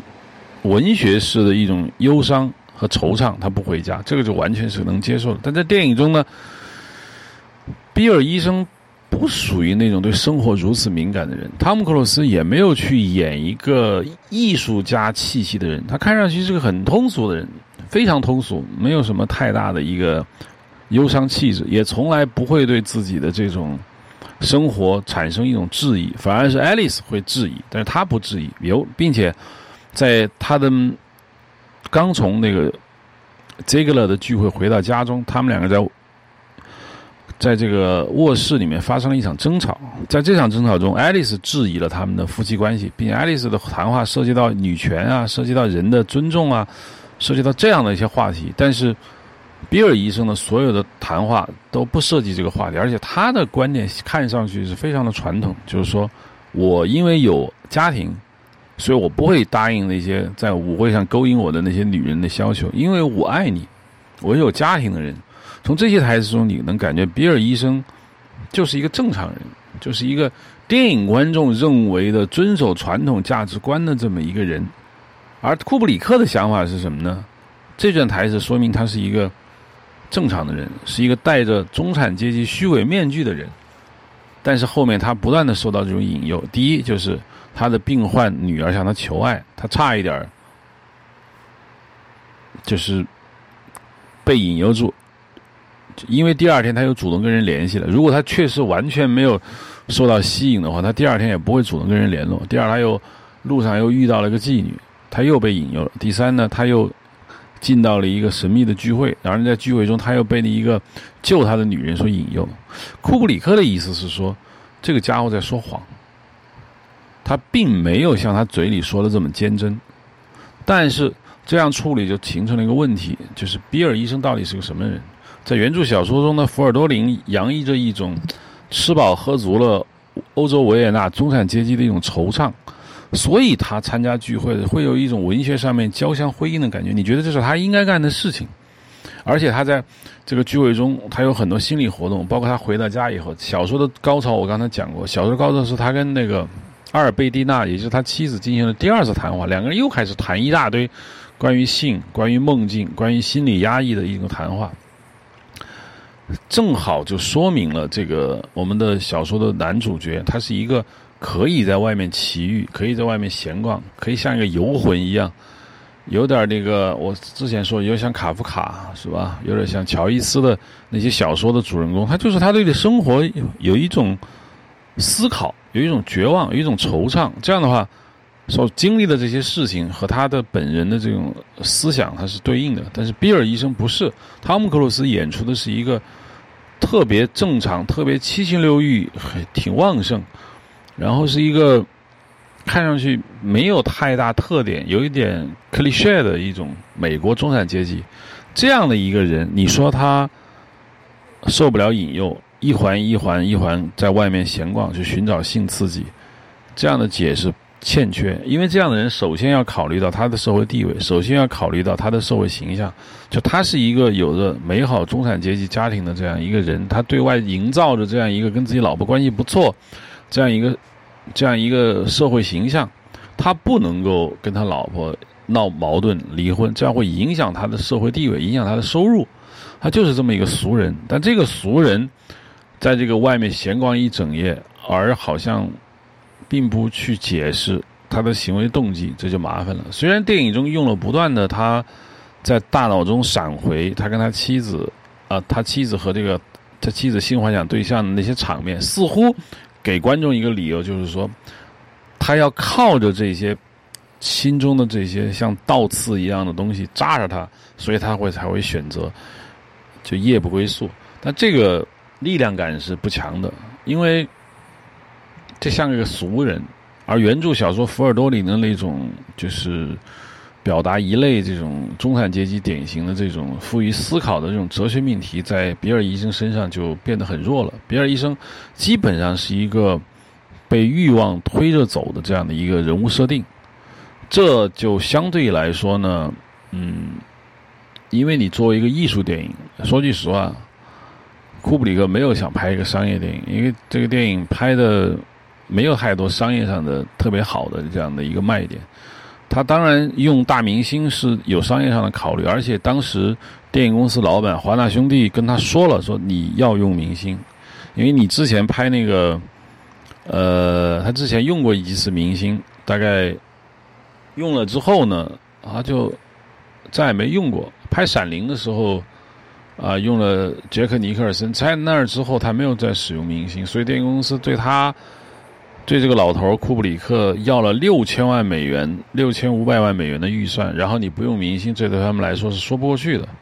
六千五百万在一九九八年，这是一个相当高预算的电影，所以他要求你使用明星，所以库布里克也使用了明星，汤姆·克鲁斯跟尼可·基曼。但是你使用明星只是库布里克说，好吧，你既然让我使用明星，那我就使用明星。但是库布里克心中的小九九是拍一个完全属于他自己的电影，我把这种电影叫艺术电影。不是说艺术电影一定是看上去很艺术，而是你的出发的动机是是就是想为所欲为的，那就是一个艺术电影。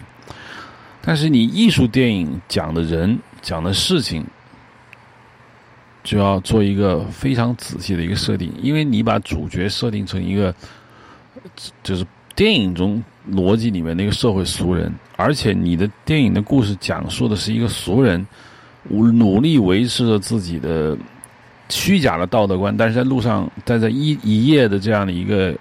神奇的奇遇中不断的被性所引诱，最终也没有把这事儿办成。因为这后面有很大的一个提示，就第一，当他第二天受不了自己心中的刺激，去给那个病患的女儿，也就是跟自己求过爱的那个女人打电话，试图发生点什么的时候，是对方的未婚夫接的电话，他一下这个心就凉了。第二，他又去跑到那个妓女那个地方，打算再一次跟那个妓女上床，结果那个妓女不在，他遇到他的室友，那个室友其实也是一个妓女，然后但是他们俩没有做，是因为那个那个室友告诉他说，昨天你跟我的朋友 Dominion 他得了艾滋病。他又松了一口气，哎呀，好在那天晚上没弄。但是他们两个人其实现在也没有办法做下去，就走了。这两个事情其实给给观众一个非常强大的暗示，就是这些事情看似巧合，实际上是天命的安排。也就他就安排比尔医生必须回到他的生活的起点。他在这种外出寻找艳遇这条路上他是走不通的。上帝会伸出一只手把你所有的门给堵死，就是你想干什么都不让干，最终你也就只能是带着一个虚假面具活着的一个人。但这个电影在这这个主题上其实它并没有发挥出来，给我们的感觉就是一个通俗的一个故事，就是一个不断的被性幻想折磨，同时又要自己去寻找性刺激的一个伪善的中产阶级，他最终失败回归家庭的一个故事。这种故事呢不属于艺术电影所该讨论的深度，所以在这一点上这个电影就就卡在这里了，他没有上去，当然他也没下来，这就是看完电影你有一种搞不清它的定位的那种感觉。当然搞不清定位并不是那么重要，但是搞不清定位隐含着一个这个电影故事中一个比较大的问题，就是我们说的这个人物塑造问题。之前就讲过，这个比尔医生跟爱丽丝，包括这里面好几个人物的塑造，我觉得都有类似的小问题。人物塑造是一个很复杂的话题，因为其实没有人能搞清楚人物塑造到底该怎么塑造。就如果把这个问题搞清楚了，我想电影最大的问题就解决了。但确实上帝之手让你解决不了这个问题，如果真解决了，电影就基本上就停止了，所以它不能解决也是一件好事情。但是呢，人物塑造呢，虽然它是个无解的话题，但是对于普通我们的听众来说呢，还是有一些方法可以去理解。之前我想也在知乎啊或者什么地方我都说过很多次，其实在这里可以教大家一些塑造人物的一些方法，你可以以此来判断这个电影的人物塑造的成功还是不成功。那为什么不成功？当然怎么成功我们不知道，但怎么不成功那我们是知道的，是吧？就是我们可以总结失败的教训，但是我们真的无法总结出一个成功的一个秘诀，那是那是弄不了的。所以我们可以简单的说几个原则，就是说，那如果这几点你没有做到的话，那你的人物塑造很有可能就是不成功的。比如说啊，我们说第一个也是也是大家最容易理解的，第一个就是我们所说的 arc 弧线。这好莱坞经常说这个弧线，弧线是什么意思？弧线就是说你电影开始的那个人和电影结束的那个人虽然是同一个人，但一定要发生变化。他可以从职业身份上不发生变化，但是他内心的世界观要发生变化。当然更好的是他的职业身份社会地位和他的世界观同时发生了变化，这就像一条彩虹一样，它像天空划过的一条流星，就叫 arc， 叫人物弧光。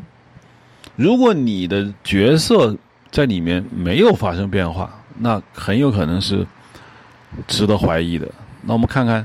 成功的电影，那就不说了，成功电影基本上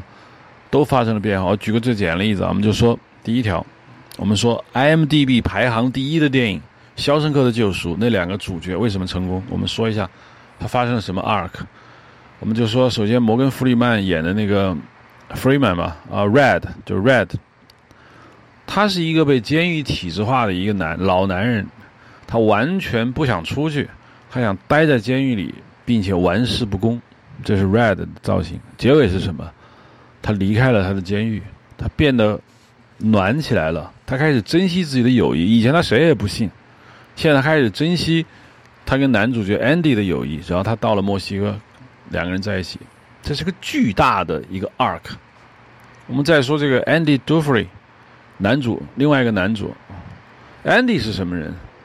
Andy 以前是一个对这个社会有着美好幻想的一个男人，他坚持自己是无罪的，他在法庭上他说自己没有罪，然后怎么怎么样，在监狱他受到了残酷的这个折磨，击奸啊，啥是备受毒打、关禁闭啊，呃，冒着生命危险。这个时候他变了，他在他良好的人性没有改变之前，他开始变得使用了他的技巧，他的聪明才智。他开始瓦解这个社会，玩弄这个社会于鼓掌之中。到最后你看见没有，他是怎么玩弄银行的，他是怎么玩弄监狱长的，最后他获得了解放和自由，他不再受到他以前的那些他赖以生存的这种社会规范的制约，他变成了个 free man 自由人 bird。 肖申克的救赎，我们再说排名第二的教父。教父的男主角 Michael， 也就是Al Pacino 演的那个角色，他是的人物弧光是什么？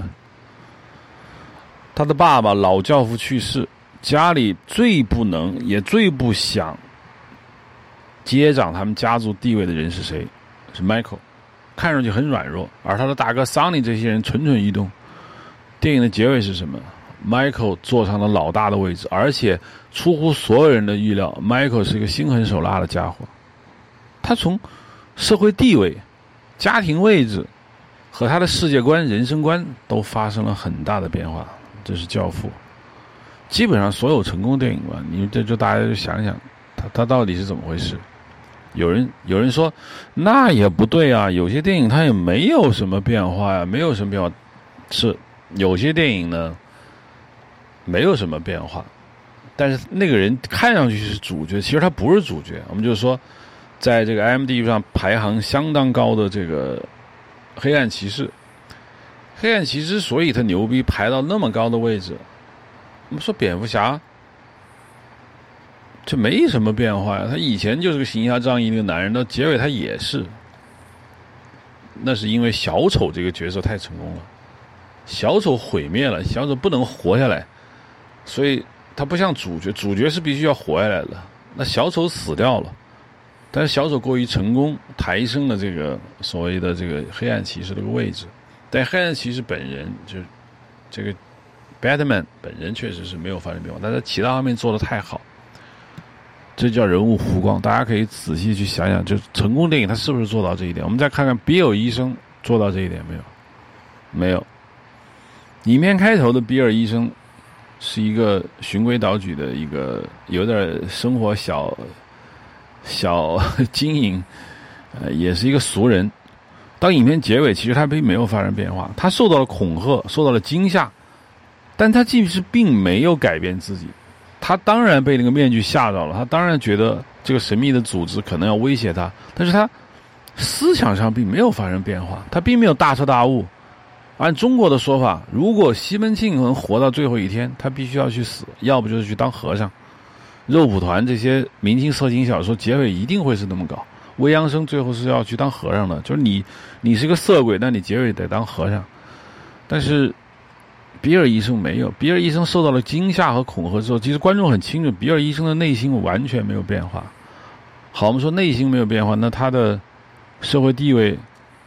家庭位置发生变化了吗？也没有，他依然是那个医生。你说，哎，他有一点变化，就是他更加看清了纽约上流社会的黑暗面，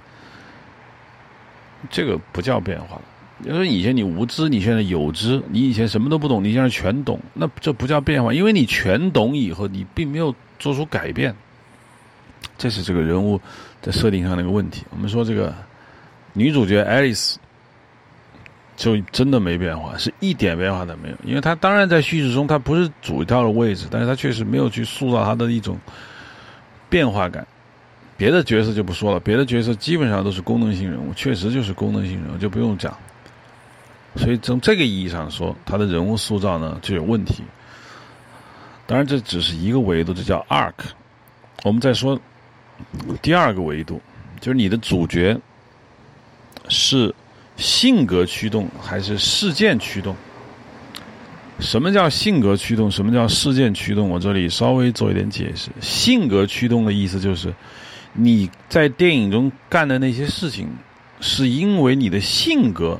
决定了你要去干。事件驱动是什么意思呢？就主角在电影中所干的那些事情是外在力量推着他要这么去干。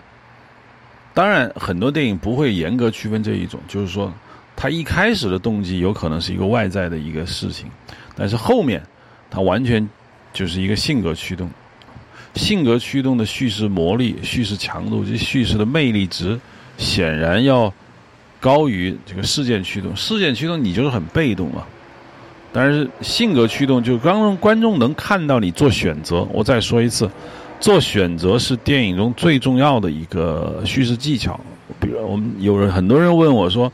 啊，我怎么塑造人物啊？我这个人物性格难道让他自己说出来吗？或者让旁观者说出来吗？这不是的，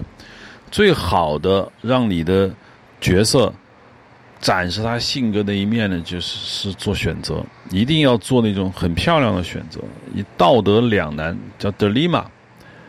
这种选择。比如说选 A 选 B 都很难，那我怎么选，就显示出这个人性了。什么叫道德选择，什么叫道德 dilemma， 什么叫做两难选择。我举个简单例子大家就懂了。大家看过那个唐山大地震，这个冯小刚那电影，我不是说冯小刚那个电影《唐山大地震》讲的是这个，但是它里面有个情节完美的解释了什么叫做两难。唐山大地震里面，一个妈妈发现自己的一个孩子和另外一个孩子压在了这个废墟之下，她现在她只能救一个，救走。但是救一个走，救谁走就成了问题，因为救一个就必须要放弃另一个，问谁能放弃呢？放弃谁都心不甘，可是他确实只能救一个，于是他就在中间做选择，于是他就救了一个，放弃了另外一个，于是人生就遭遇到他的人生的灾难。而他这个做选择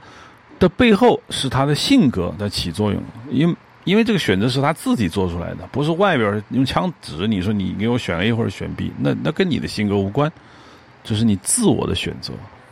是吧？我们再说回这个教父， Michael 卷入家庭纠纷是外部事件，这个是外部事件，其实他爸爸这个突然间的死亡，但是 Michael 后面的心狠手辣，一步一步的杀掉四大家族的长老，一步一步的，包括教父第二集干掉他的哥哥，包括所有的事情都是他的性格驱动，没有人在外部再去推他，都是他自己推自己，这就是叫做性格驱动优于我们所谓的事件驱动。很多电影的，很多商业电影的，因为做不到这个性格驱动，因为做到性格驱动是非常非常难的一件事情，所以他就只能不断的用这个外部事件驱动，就是以不断的有事儿发生，促使着我们的男主角或者女主角主角吧，就就像这个团团转，就是一路忙个不停，到处打打杀杀。这当然是比较容易做到，但是又确实是比较低级的，就是你能看这个电影，你能看，但是你你不是不是很爽，这样的。那好电影就是说，你当然是有外部事件驱动，因为这个天底下要不出事儿，我们的主角也没机会展示他的传奇。但是他后面的所有的事情都是他的性格在驱动。我们再说回这个这个所谓的这个排名第一的《肖申克救赎》来解释一下，像 Red。摩根·弗里曼演的这个角色，他在做什么选择呢？为了观众看明白他的选择，前面有一个老头还记得吧，也出狱了，最后他选择了自杀，因为他在外面适应不了，他自杀了。啊，现在摩根·弗里曼演的这个角色又来到了这家店，也住进了这个假释的这个犯人住的这种社会社会给他提供的这个酒店，他再一次面临选择，他到底是要回到监狱，还是他要融入到这个社会？如果回不到监狱，他就选择死亡，或者他融入到这个社会。他不是跟你，他不电影有吗？他跟老板说我要尿尿，老板说你尿尿不用跟我汇报，他说不，我不汇报，我一滴尿都尿不出来。他他这样的人怎么去适应社会？他最终他做到了，这就是他的选择。这种选择让我们看见了人性中的美丽或者丑恶，不管哪一条，那都是我们看到的这个性格。比如莎士比亚的那个麦克白，或者改编成黑泽明电影的《蛛网公堡》也是，里面的主角回家以后被老婆挑唆说你啊，你就是牛逼，你就得刺杀你的主人，不然你就沉沦了一辈子，甘当这个附属。这个时候他要做一个选择，他是去刺杀，听从他老婆的挑唆，刺杀他的主人，还是他做一个次序维护者，维持他目前的社会地位？这就叫做选。你做哪一条选择都难啊！不是说刺杀主人就一帆风顺，什么风险都不担，当然不是。但是维持现状也不是啊！维持现状，你肯定对这个现实是不满的。你维持现状，并没有什么好果子可以吃。这是他要做选择。OK， 蛛网公堡他就选择了刺杀他的君上，最终他走向了毁灭。啊，这就是做选择，这就是性格。那我们再回头看看这个电影《Eyes Wide Shut》是怎么去做性格或者事件驱动的。首先，这个电影就没有事件驱动，因为什么呢？因为这所有的一切是出发于偶然，它并没有一个很强大的外在推力。整个电影的故事不存在一个巨大的一个事件压迫着我的角色怎么怎么着，我的角色每一步其实就是他自己的选择，他确实没有一个外部事件，是吧？确实他是在自己决定怎么怎么怎么着，但是他确实没有外部事件，没有外部事件也很难，完全靠性格驱动也很难，因为所谓电影就是拍有事儿发生，没事儿发生他不用拍电影，是吧？我不可能去记录一个人的日常生活，他一定有一个巨大的外部事件，有一个突发事件。但是这个电影中它是没有一个突发事件，完全是这个比尔医生跟老婆在聊天的时候发现老婆有性幻想，他痛苦万分，他于是出于散心，是于是发生了一系列奇遇，而每一件奇遇的推动点呢，都是比尔医生的心情很差，他想释放自己，或者是想去呃呃消遣时光造成的，这是没有很强大的外部事件。第二，我们看看是不是性格驱动。确实，比尔医生做的每一件事情都是他的，都是他的性格，都是他主动要做的。包括他选择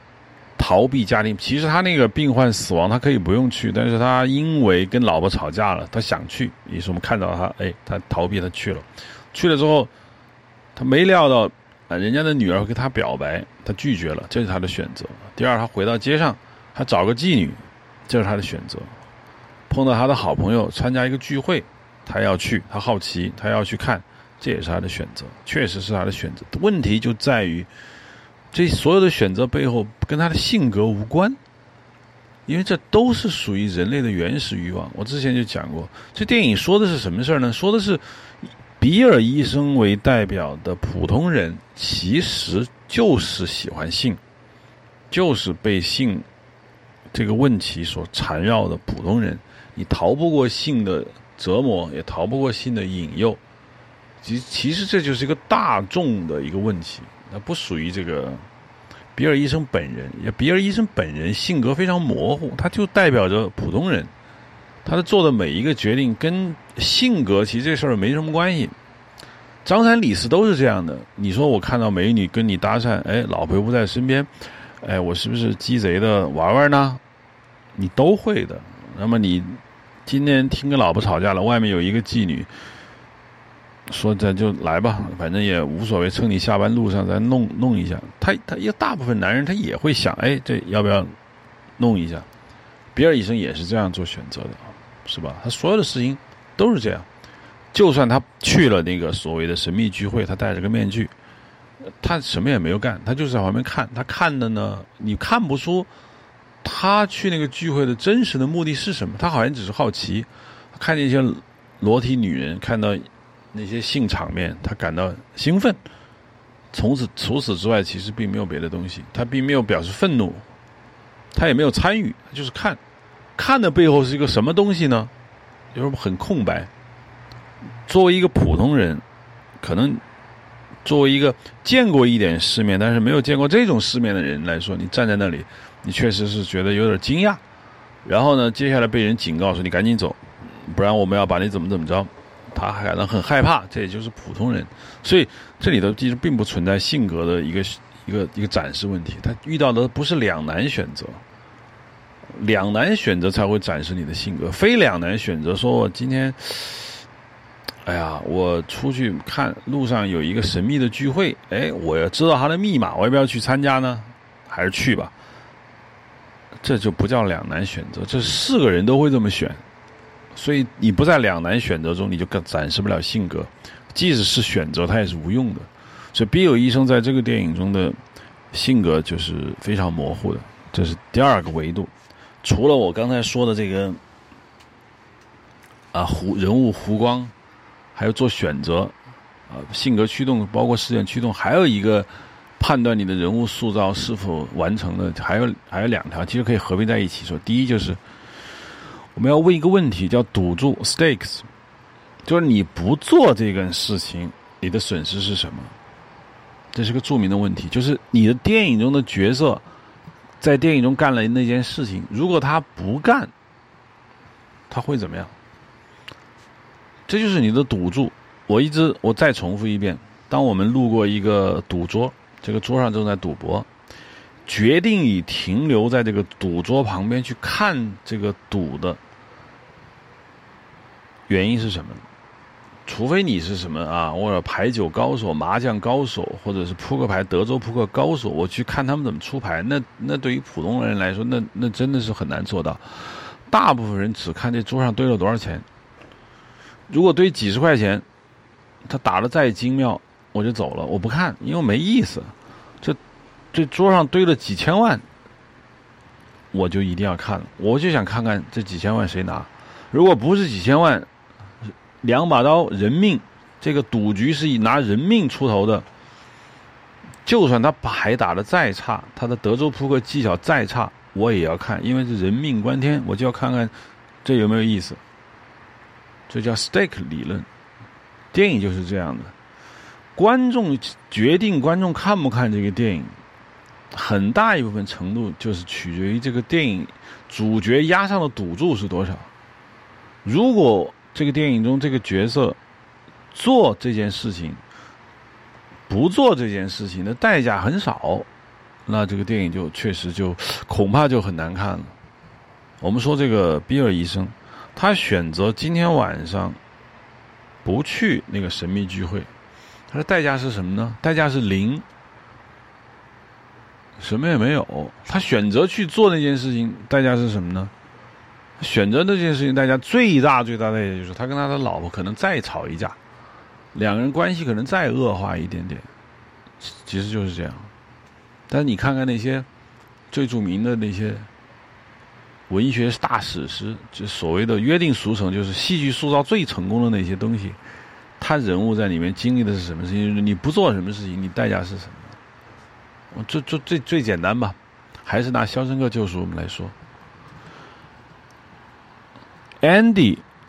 他逃他越狱了，很简单， Andy 要是不越狱，他就会被监狱长弄死，监狱长利用他去赚钱，这种人能跑出去把自己的秘密说出来吗？为了让观众看懂，前面有一个男青年被这个监狱长一枪杀了，杀了就杀了，无所谓，监狱里跑了一个人，我一枪毙了他，没有人知道细节， Andy 就是这下场。所以 Andy 如果不选择越狱，带给他的代价就是死亡，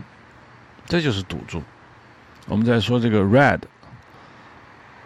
Red 如果出狱之后他不去选择海阔天空，他的代价是什么呢？代价是死亡，因为前面也看到了那个人就是怎么死的。如果 Red 选择不出狱，当然他一定会出狱啊，那代价是什么呢？就在监狱里烂烂掉，这就是所谓的代价。就是你你做任何事情，你你你不做，那你代价很大，所以逼着你做，是吧？这最典型的，尤其大商业片全是这种复仇，我杀父之仇不得不报，我不报我我我这这口气咽不下去。观众也知道你杀父之仇你不得不报。包括最早在这个中国上映的这个电影，我印象特别深，就是《亡命天涯》，其实是一个很普通的商业电影，没有什么的。哈里森·福特演的一个 Kimbo 医生，他回家老婆死了，他去报案，然后警察说是你杀的，就是你干的，任何证据证明就是你干的，追捕你。好，于是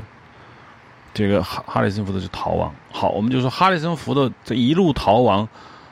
他做这个逃亡的事情，他去寻找真凶，那他不做的代价是什么呢？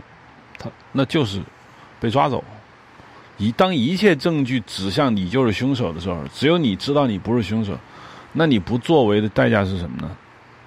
那你就是死亡，是吧？这个是很简单很简单的道理，这个相信我们的听众一听就懂。但是在这个电影中，比尔医生就没有这样的问题。当然它是个艺术电影啊，艺术电影不要求都这么做，但是精彩不精彩就很难说了，因为艺术电影不必在每一件事情上都跟好莱坞一致，但是你这是个经验之谈。当你在人物弧光上没有的时候呢，你多多少少在性格驱动上要有，如果你在性格驱动上也没有的时候呢，那你的你的电影中的所谓的赌注也应该有。三者你都没有的时候，你要把电影营造的很成功就比较难了。我想很多人会挖空心思去说，哎，这不一定啊，这这这这不一定，你总结的都是商业电影，那艺术电影可能不这样。我们想想吧，前几天说过这个王家卫的电影，我现在信口来讲一下王家卫电影中他是他是怎么结构这个问题的。我们就说这里面是不是也存在这个问题？我们就说吧，现在想了想《阿飞正传》吧，《阿飞正传》里面的阿旭旭仔，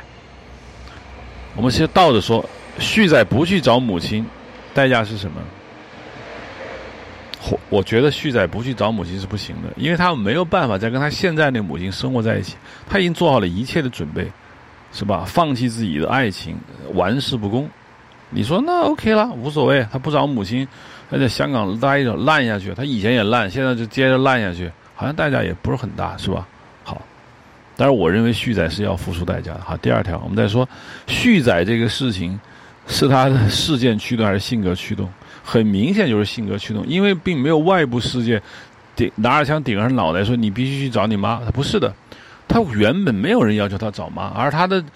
母亲本身，那现在那个潘迪华演那个母亲本身也不不喜欢他去找他的妈妈，但是他自己一定要去找，这是典型的性格驱动。他锲而不舍的干这件事情的原因是他的性格，他的性格是什么呢？那性格就很简单，就是他人生中当他主要的目标没有实现的时候，他就变得玩世不恭。我说旭仔为什么玩弄女人，为什么好像看上去这么好像人生吊儿郎当绝望，因为他大事未办，他别的事情对他来说没有意义，这是他的性格，这是他的原因。我们再说人物弧光吧，就看看前面《阿飞正传》前面的人物弧光。人物弧光里面，旭仔死了，社会地位、家庭位置都发生了巨大的变化。那他性格上有没有什么变化呢？性格上没有太大的变化，但他死了。啊，这个电影中为什么电影老要死人就是这样？你你没最后你没有办法，你必须让他死，因为你的一个人既不能下降，也不能上升，而你不打算说他的社会地位变化的时候，那你就让他死掉。其实这个电影，其实这个电影中其他的几个人物是很完美的实现的，比如说刘德华那个角色，我是我比较感兴趣，他就发生了很大，比如他以前是个警察，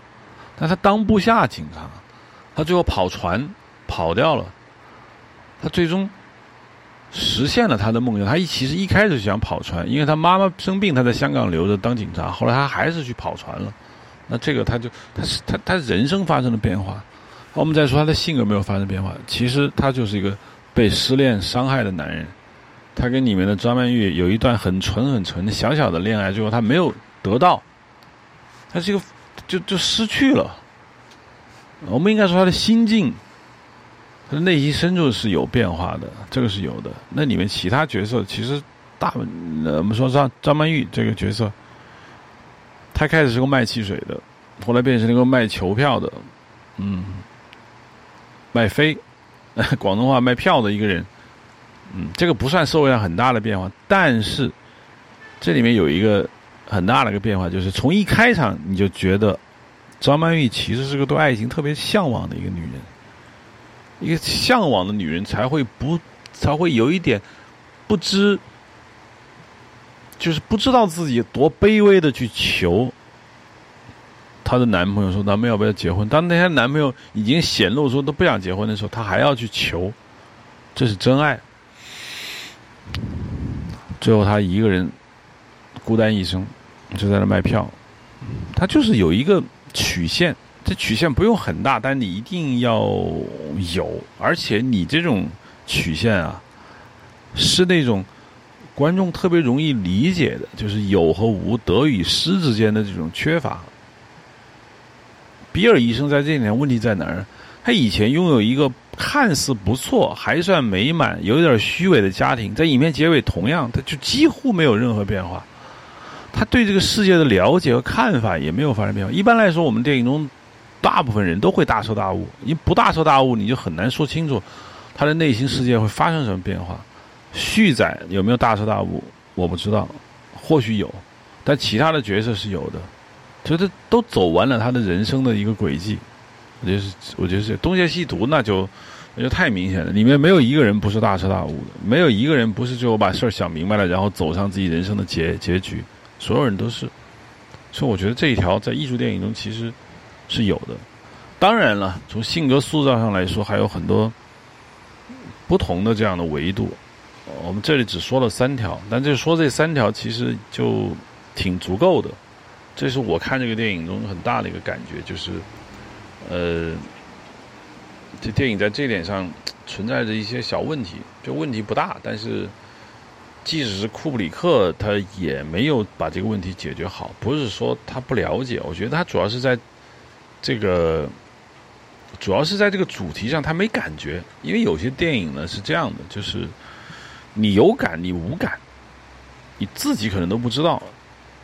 就很多人拍电影包括写剧本也是，就是他觉得这个东西好，但是他觉得就是觉得那你觉得好的东西，你是不是有感而发？你是不是有自己不吐不快的东西在里面？这就很难说了。大部分人其实做不到，就是说，大部分人写一个东西，或者说艺术家去搞一个创作，是觉得这个东西可能会成功，他是这么思考问题，他是结果论，就是说这东西最终能成，概率有多大？如果这个事情的成功的概率大于百分之五十，大于百分之六十，那我就去做了。他为什么你觉得它能成呢？因为它符合成功的某些特征，比如说啊，这个电影的主题啊，这个电影的表现形式啊，这个电影在当前社会流行文化史中它的位置，它有没有批判，它有没有突破，你能预判，哎，你觉得它可能会行的，你就去做。但是至于你的这个故事本身有没有一个强烈的价值观、审美、一个 idea 要表达呢，就未必了，就不一定有了。很多大师在晚期都这样。比如说杨，啊、呃，杨德昌还好，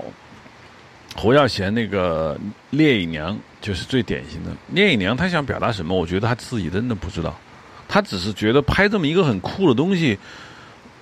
呃、张震这样啊、呃，那个舒淇那样，然后镜头缓缓的摇，然后有唐代的那种白描那种人物，画面又这么空灵啊、呃，这是她想要的东西。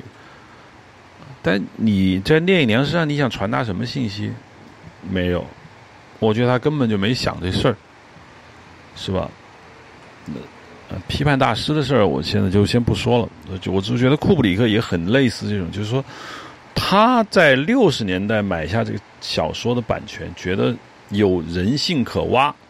到了一九九八年的时候，其实他挖不出什么人性出来。其实有报道，我跟你说一下，这个电影的八卦特别多。当时呢，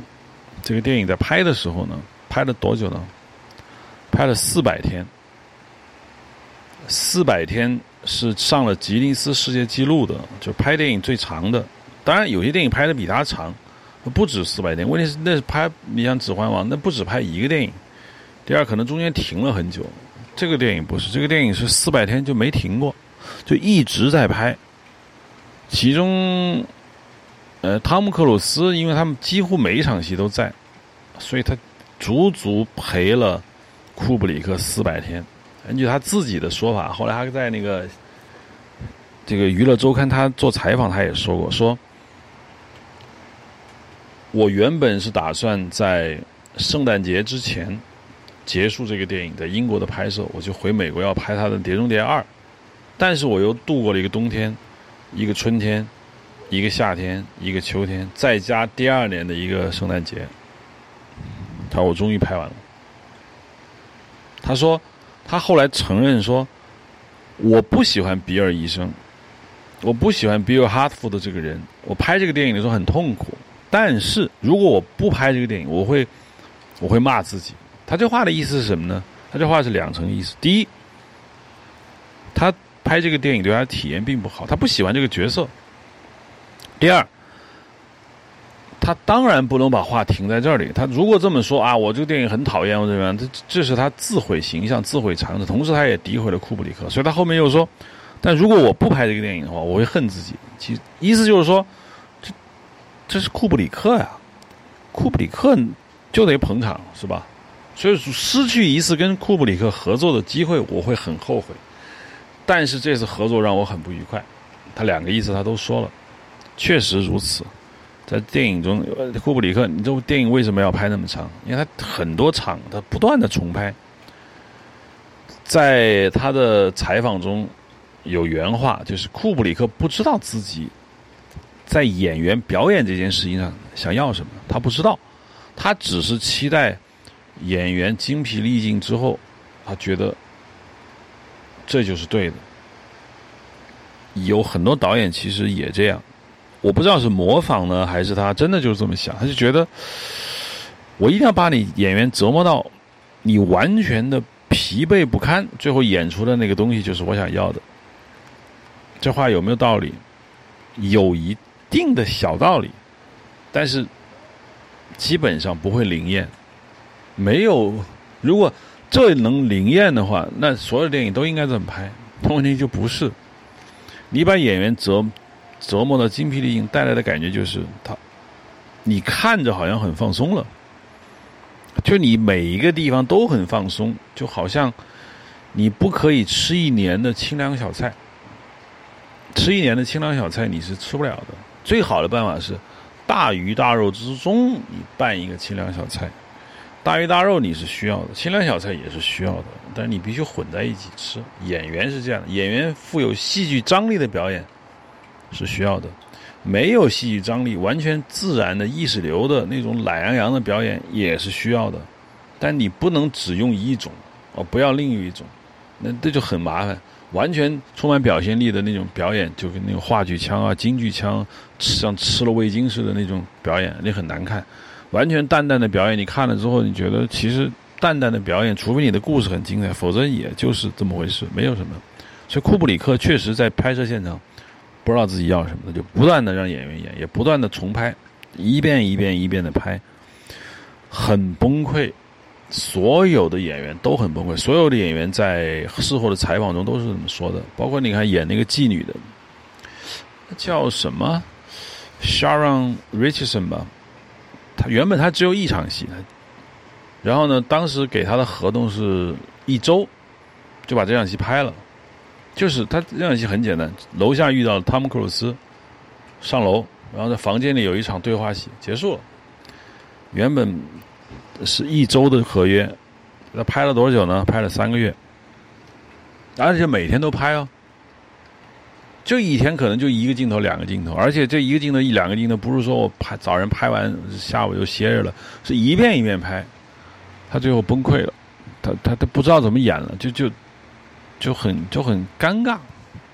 你比如像汤姆克克鲁斯，他有一个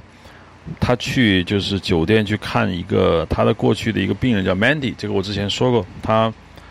他知道 Mandy 死了，于是他穿过那个酒店的那个门进到那个酒店里面那个什么医院还是个什么样的一个停尸房，他要过那个门，那个旋转门，那个镜头拍了九十五遍。你很难想象指挥汤姆克鲁斯演九十五遍那是一种什么感觉。汤姆克鲁斯说，对，那个镜头我演了九十五次，我都不知道自己在干嘛，反正就是走了九十五遍。其实我觉得啊，拍十遍以后就够了，十遍你都觉得不好，那那基本上你这个镜头本身就有问题，你要不就你就不拍了，或者你想出解决方案你再去拍。一遍一遍拍九十五遍，有一种挺任性的感觉，就是我有钱，我有我是大师，我就要玩九十五遍，你们谁都不敢玩那么久，我敢玩，就有这个意思。第二呢，库布里克呢滥用了演员对他的信任。据新闻报道，汤姆·克鲁斯和尼可·基德曼对于库布里克是言听计从，因为这两个人很清楚自己在美国电影市场是属于一线明星，但是一线明星前名全都已经有了。对于人来说就是这样，当有钱有名了以后，你什么都有的时候，你想要的是什么？想要的是突破，你想要一次灵魂上的释放，你想要一次真正意义的杰作。你甚至不是图钱，你名气再大也大不了多少，但是你希望有一种在你的本职工作上的一次涅槃。所以他们现场报道就说，他们两个人对库布里克几乎是谄媚式的配合，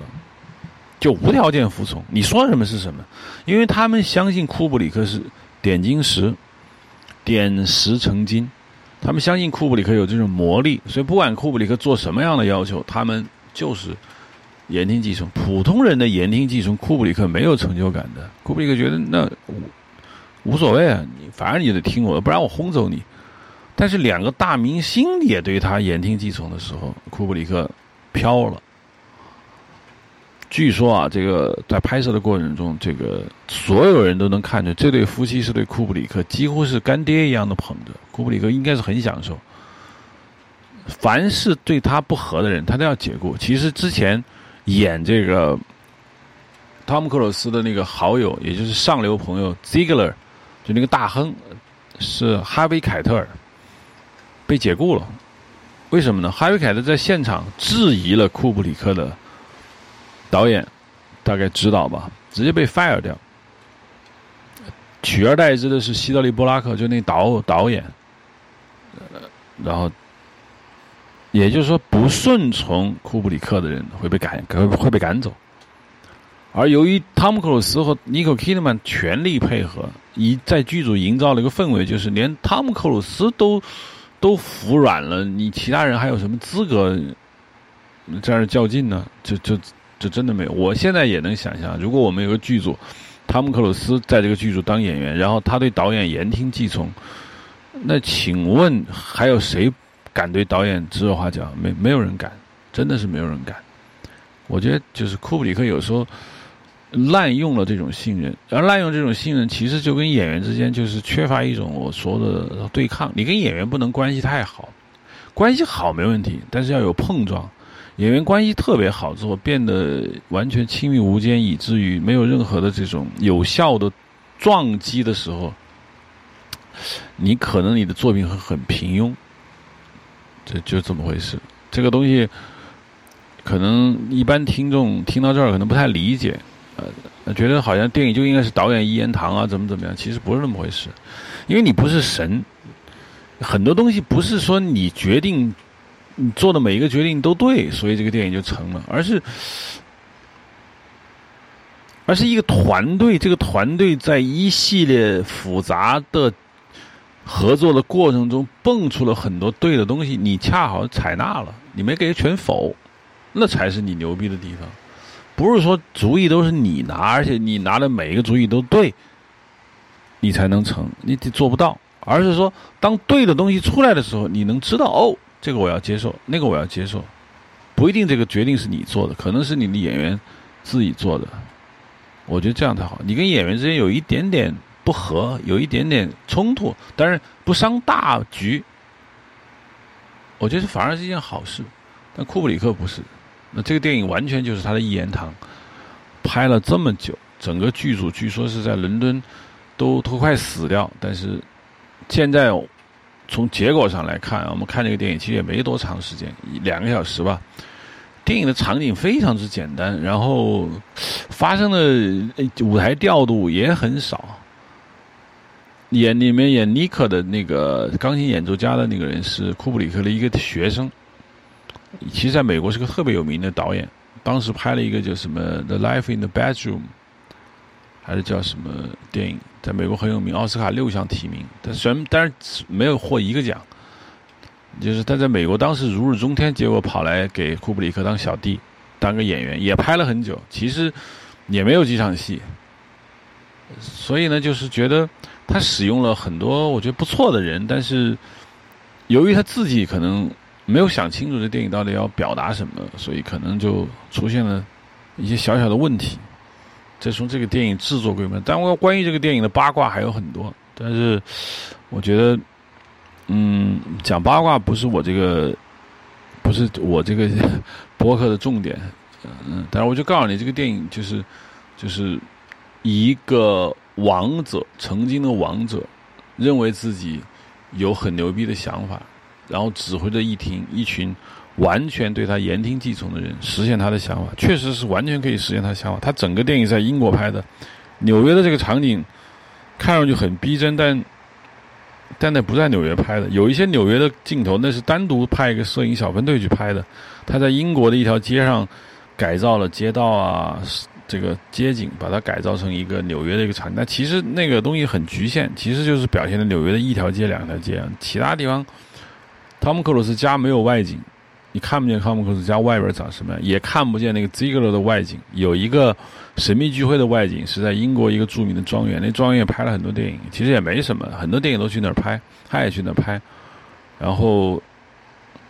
这电影用不着拍四百天，想就就真是疯疯掉了。这么简单，这么的不断的拍，而且所有的场面调度张力很小。应该说的是张力很小，因为比起《芭蕾铃铛》里面的那种剧情张力，这个电影的张力就小很多了，也说不上来有为什么，这是个很难说清楚的问题。就是如果理性分析，按照我刚才说的那几条，可能理性上面他确实在这一点是都没有做到，他还没想到吧，他的原来的编剧有一些好主意都被他删了。原先以他的编剧呃，写了犹太人的身份，嗯，他把他删了，说不要不要不要，我不要犹太人。原先的编剧对于这个尼呃，对于这个比尔医生有比较多的这个性格上的塑造。其实他是一个有着很强这个某种特定世界观的这样一个人。其实他原来的性格可能塑造的不错，但是据说库布里克把剧本中所有关于比尔医生原先有各种这个比较好的这样的一个设定都全删了，把它变成了一个，就按他的说法就是一个俗人，我就要拍个俗人，俗人受到性引诱，然后怎么怎么还维持着俗人的那种东西，然后。其实这就从本质上其实削弱了这个电影，因为对于库布里克来说，他觉得拍一个俗人，嗯，被性所吸引有说服力，呃，因为我觉得他瞧不起俗人，库布里克是典型那种瞧不起俗人的东西人，就是觉得我不想拍有文化的人，有文化的人在我的电影中他活着，他不是我的道具，是吧？我如果拍一个有自己的很强的这种世界观、审美、价值、情绪的人，我在电影中我指挥不动他，那反而我去拍一个俗人，反正就是你所有的反应、所有的东西都由我控制，因为你是个俗人，所以你干什么都可以。其实比尔医生汤姆·克鲁斯演的这个里面就是一个最典型，就是他所有的反应、所有的东西，看不出他的独特的个性，也就是他没有角色魅力。当时在英国拍的时候，那个保 P T 安德森就是我最喜欢的 P T A 跑到那个片场，就说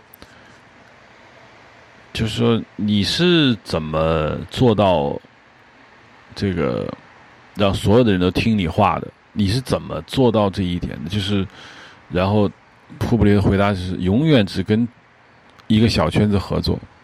就只跟你最信任的合作，其他人都不管。那皮蒂安德森就走了，然后希德利·伯拉克也说，希德利·伯拉克当时他也给这个汤姆·克鲁斯拍过戏，汤姆·克鲁斯有个电影叫《Firm》，也是希德利·伯拉克导导演的，他也是个大导演。他说：“我在好莱坞，我拿六千万的美元，我最多能争取二十周的拍摄时间，但是库布里克拍了四百天，我不知道他怎么做到的，他也羡慕。”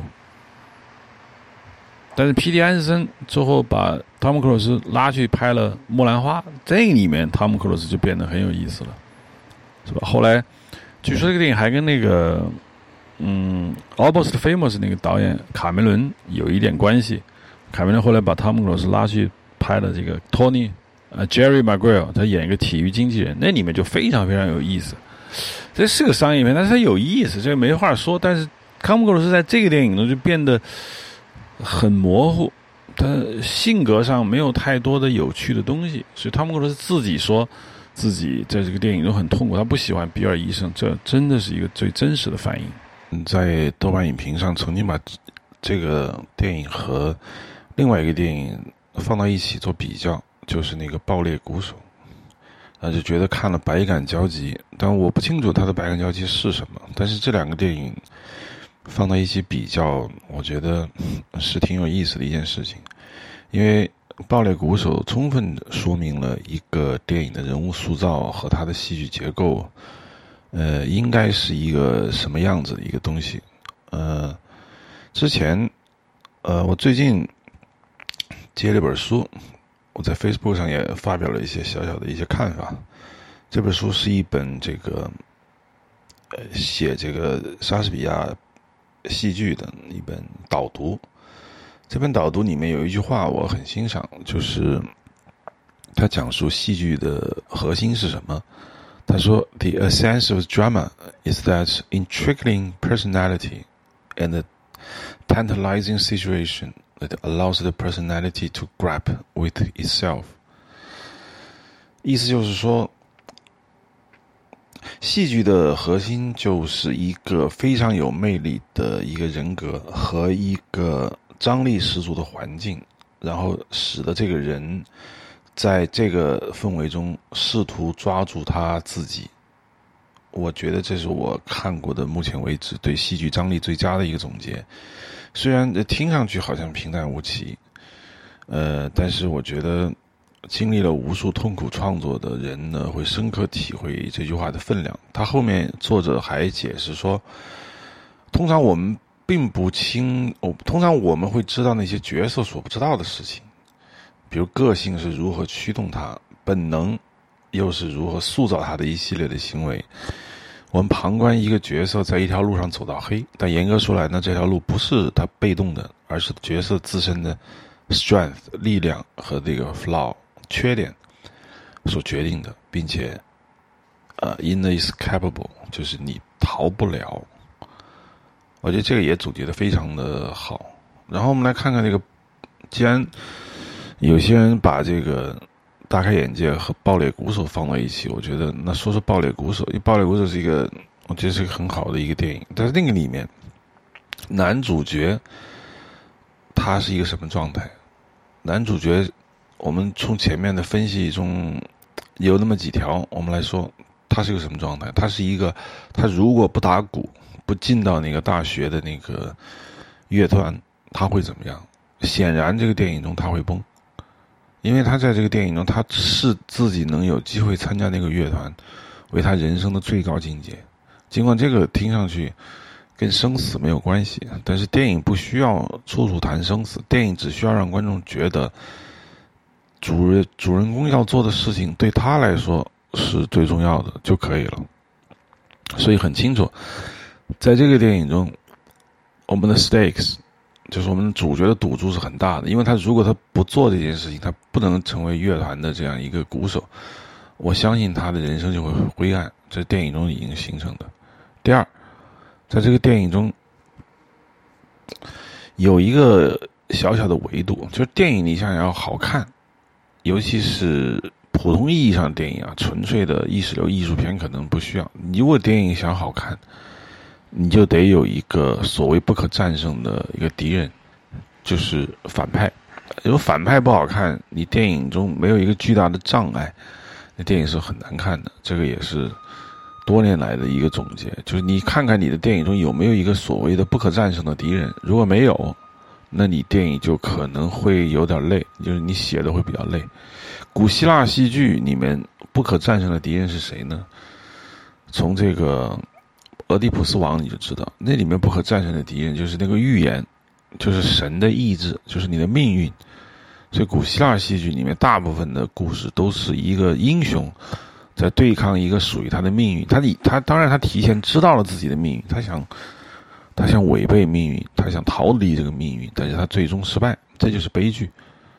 那么在爆裂鼓手中很清楚，那个恶魔一样的那个指挥就是主人公无法战胜的敌人，但最后他战胜了，这就是让你觉得特别爽。这个电影张力非常强的一个一个状态。第三，我们说说这个，这一项我刚刚总结的这个这本书，我提到这本书作者说的 intriguing personality。这个 intriguing 就是很难翻译，就是魅力，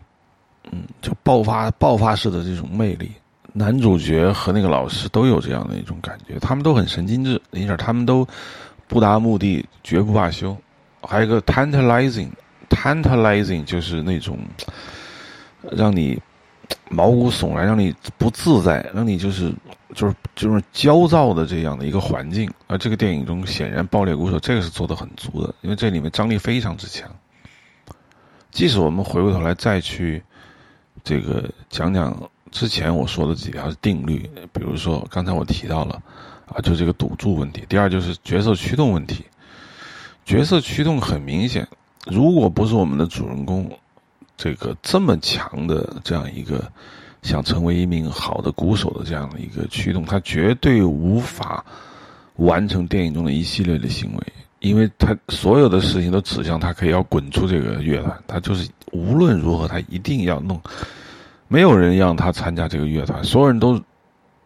都挡着他的指挥想赶他走，他的那些乐团里面的那些竞争者也不希望他存在，完全就是他自己。这个当然是性格驱动。我们再说人物弧光，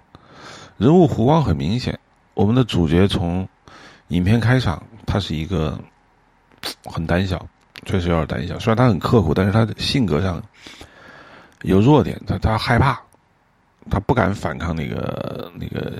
指挥。但影片结尾你发现没有，他充满了自信，他似乎找到了音乐的本质，尽管不一定他以后还会继续当他的鼓手，但是他跳过了自己人生的一个很大的一个所谓的飞跃。所以这个电影我我我不觉得导演有任何的有意识的说拿着这三条就开始搞搞戏剧创作，他没有这意思。他只不过这个导演本身他在纽约他就是一个玩音乐的人，他可能把自己在音乐生命上面的一些感悟把它写成了剧本，但是他无意中他就符合了这个电影的几条原则。而且呢，我刚才也说了，我们这个莎士比亚戏剧这本书的这个作者他总结的这句话，他说我们来观察一个角色 proceeding down a path， 就他到一条路走到黑，然后呢他说这条路是不是 is not determined， 就没有被决定。他是被谁决定的呢？他是被他自己的性格的自己的这个 strength， 就他的力量和他的缺点，这两者非常重要。就是你的角色一一定要很强有力，强有力他才会去干那些事情。如果很软弱，他什么也不想干，那他就很难成为主角。第二，他一定有缺点 flaw， 他没有缺点，他什么事情都做得对，那他就是一个神话般的人物，他这个这个就是没法看的。最后他无法逃脱，他无法逃脱是什么东西呢？关于古希腊的戏剧或者莎士比亚那时代的戏剧，他是无法逃脱的。人们会之所以喜欢这个悲剧，就是因为人们想看到这样的就是所谓的巨大的一种创痛感，他联想到自己，产生一种精神上面的一种一种一种一种喜悦。而这种喜悦就所就是所谓的崇高感，崇高感是一个很大的一种喜悦。人们一直对崇高试图给出无数种解释，但最好的解释目前还是对恐惧的克服。就说以后你不需要对这种漫无边际然后茫茫苍苍你无法把握的命运有那么强的恐惧，因为你知道你最终会失败，你就无需恐惧。这个在韩炳哲的哲学书里面可以经常看到这些句子，就是当你明白你最终一定会失败的时候，你才充满了无所畏惧的这种情感。所以在这儿我想也可以这个简单的来描述一下为什么我对《大开眼界》这个电影有一些属于我自己的看法，因为你跟别的电影放到一起比较就好了，好吧。关于这个电影呢，我就就讲到这儿。其实就是一次很凑巧的一个缘起，就是看到了这个电影，想讲讲这个电影。呃，也因为很多人就说，很多人很迷信大师。我这里最后的这个总结就是就想说这个意思，就是在呃采访这个汤姆克鲁斯的那个你有一个专栏文章写了这句话，说伟大的库布里克几乎不做错什么事情，而作为一个好莱坞明星的汤姆克鲁斯几乎没做对什么事情。他说这是我们这个世界上人的一种看法，就认为伟大的人就应该伟大，他做的所有事情就应该对。所以即使这个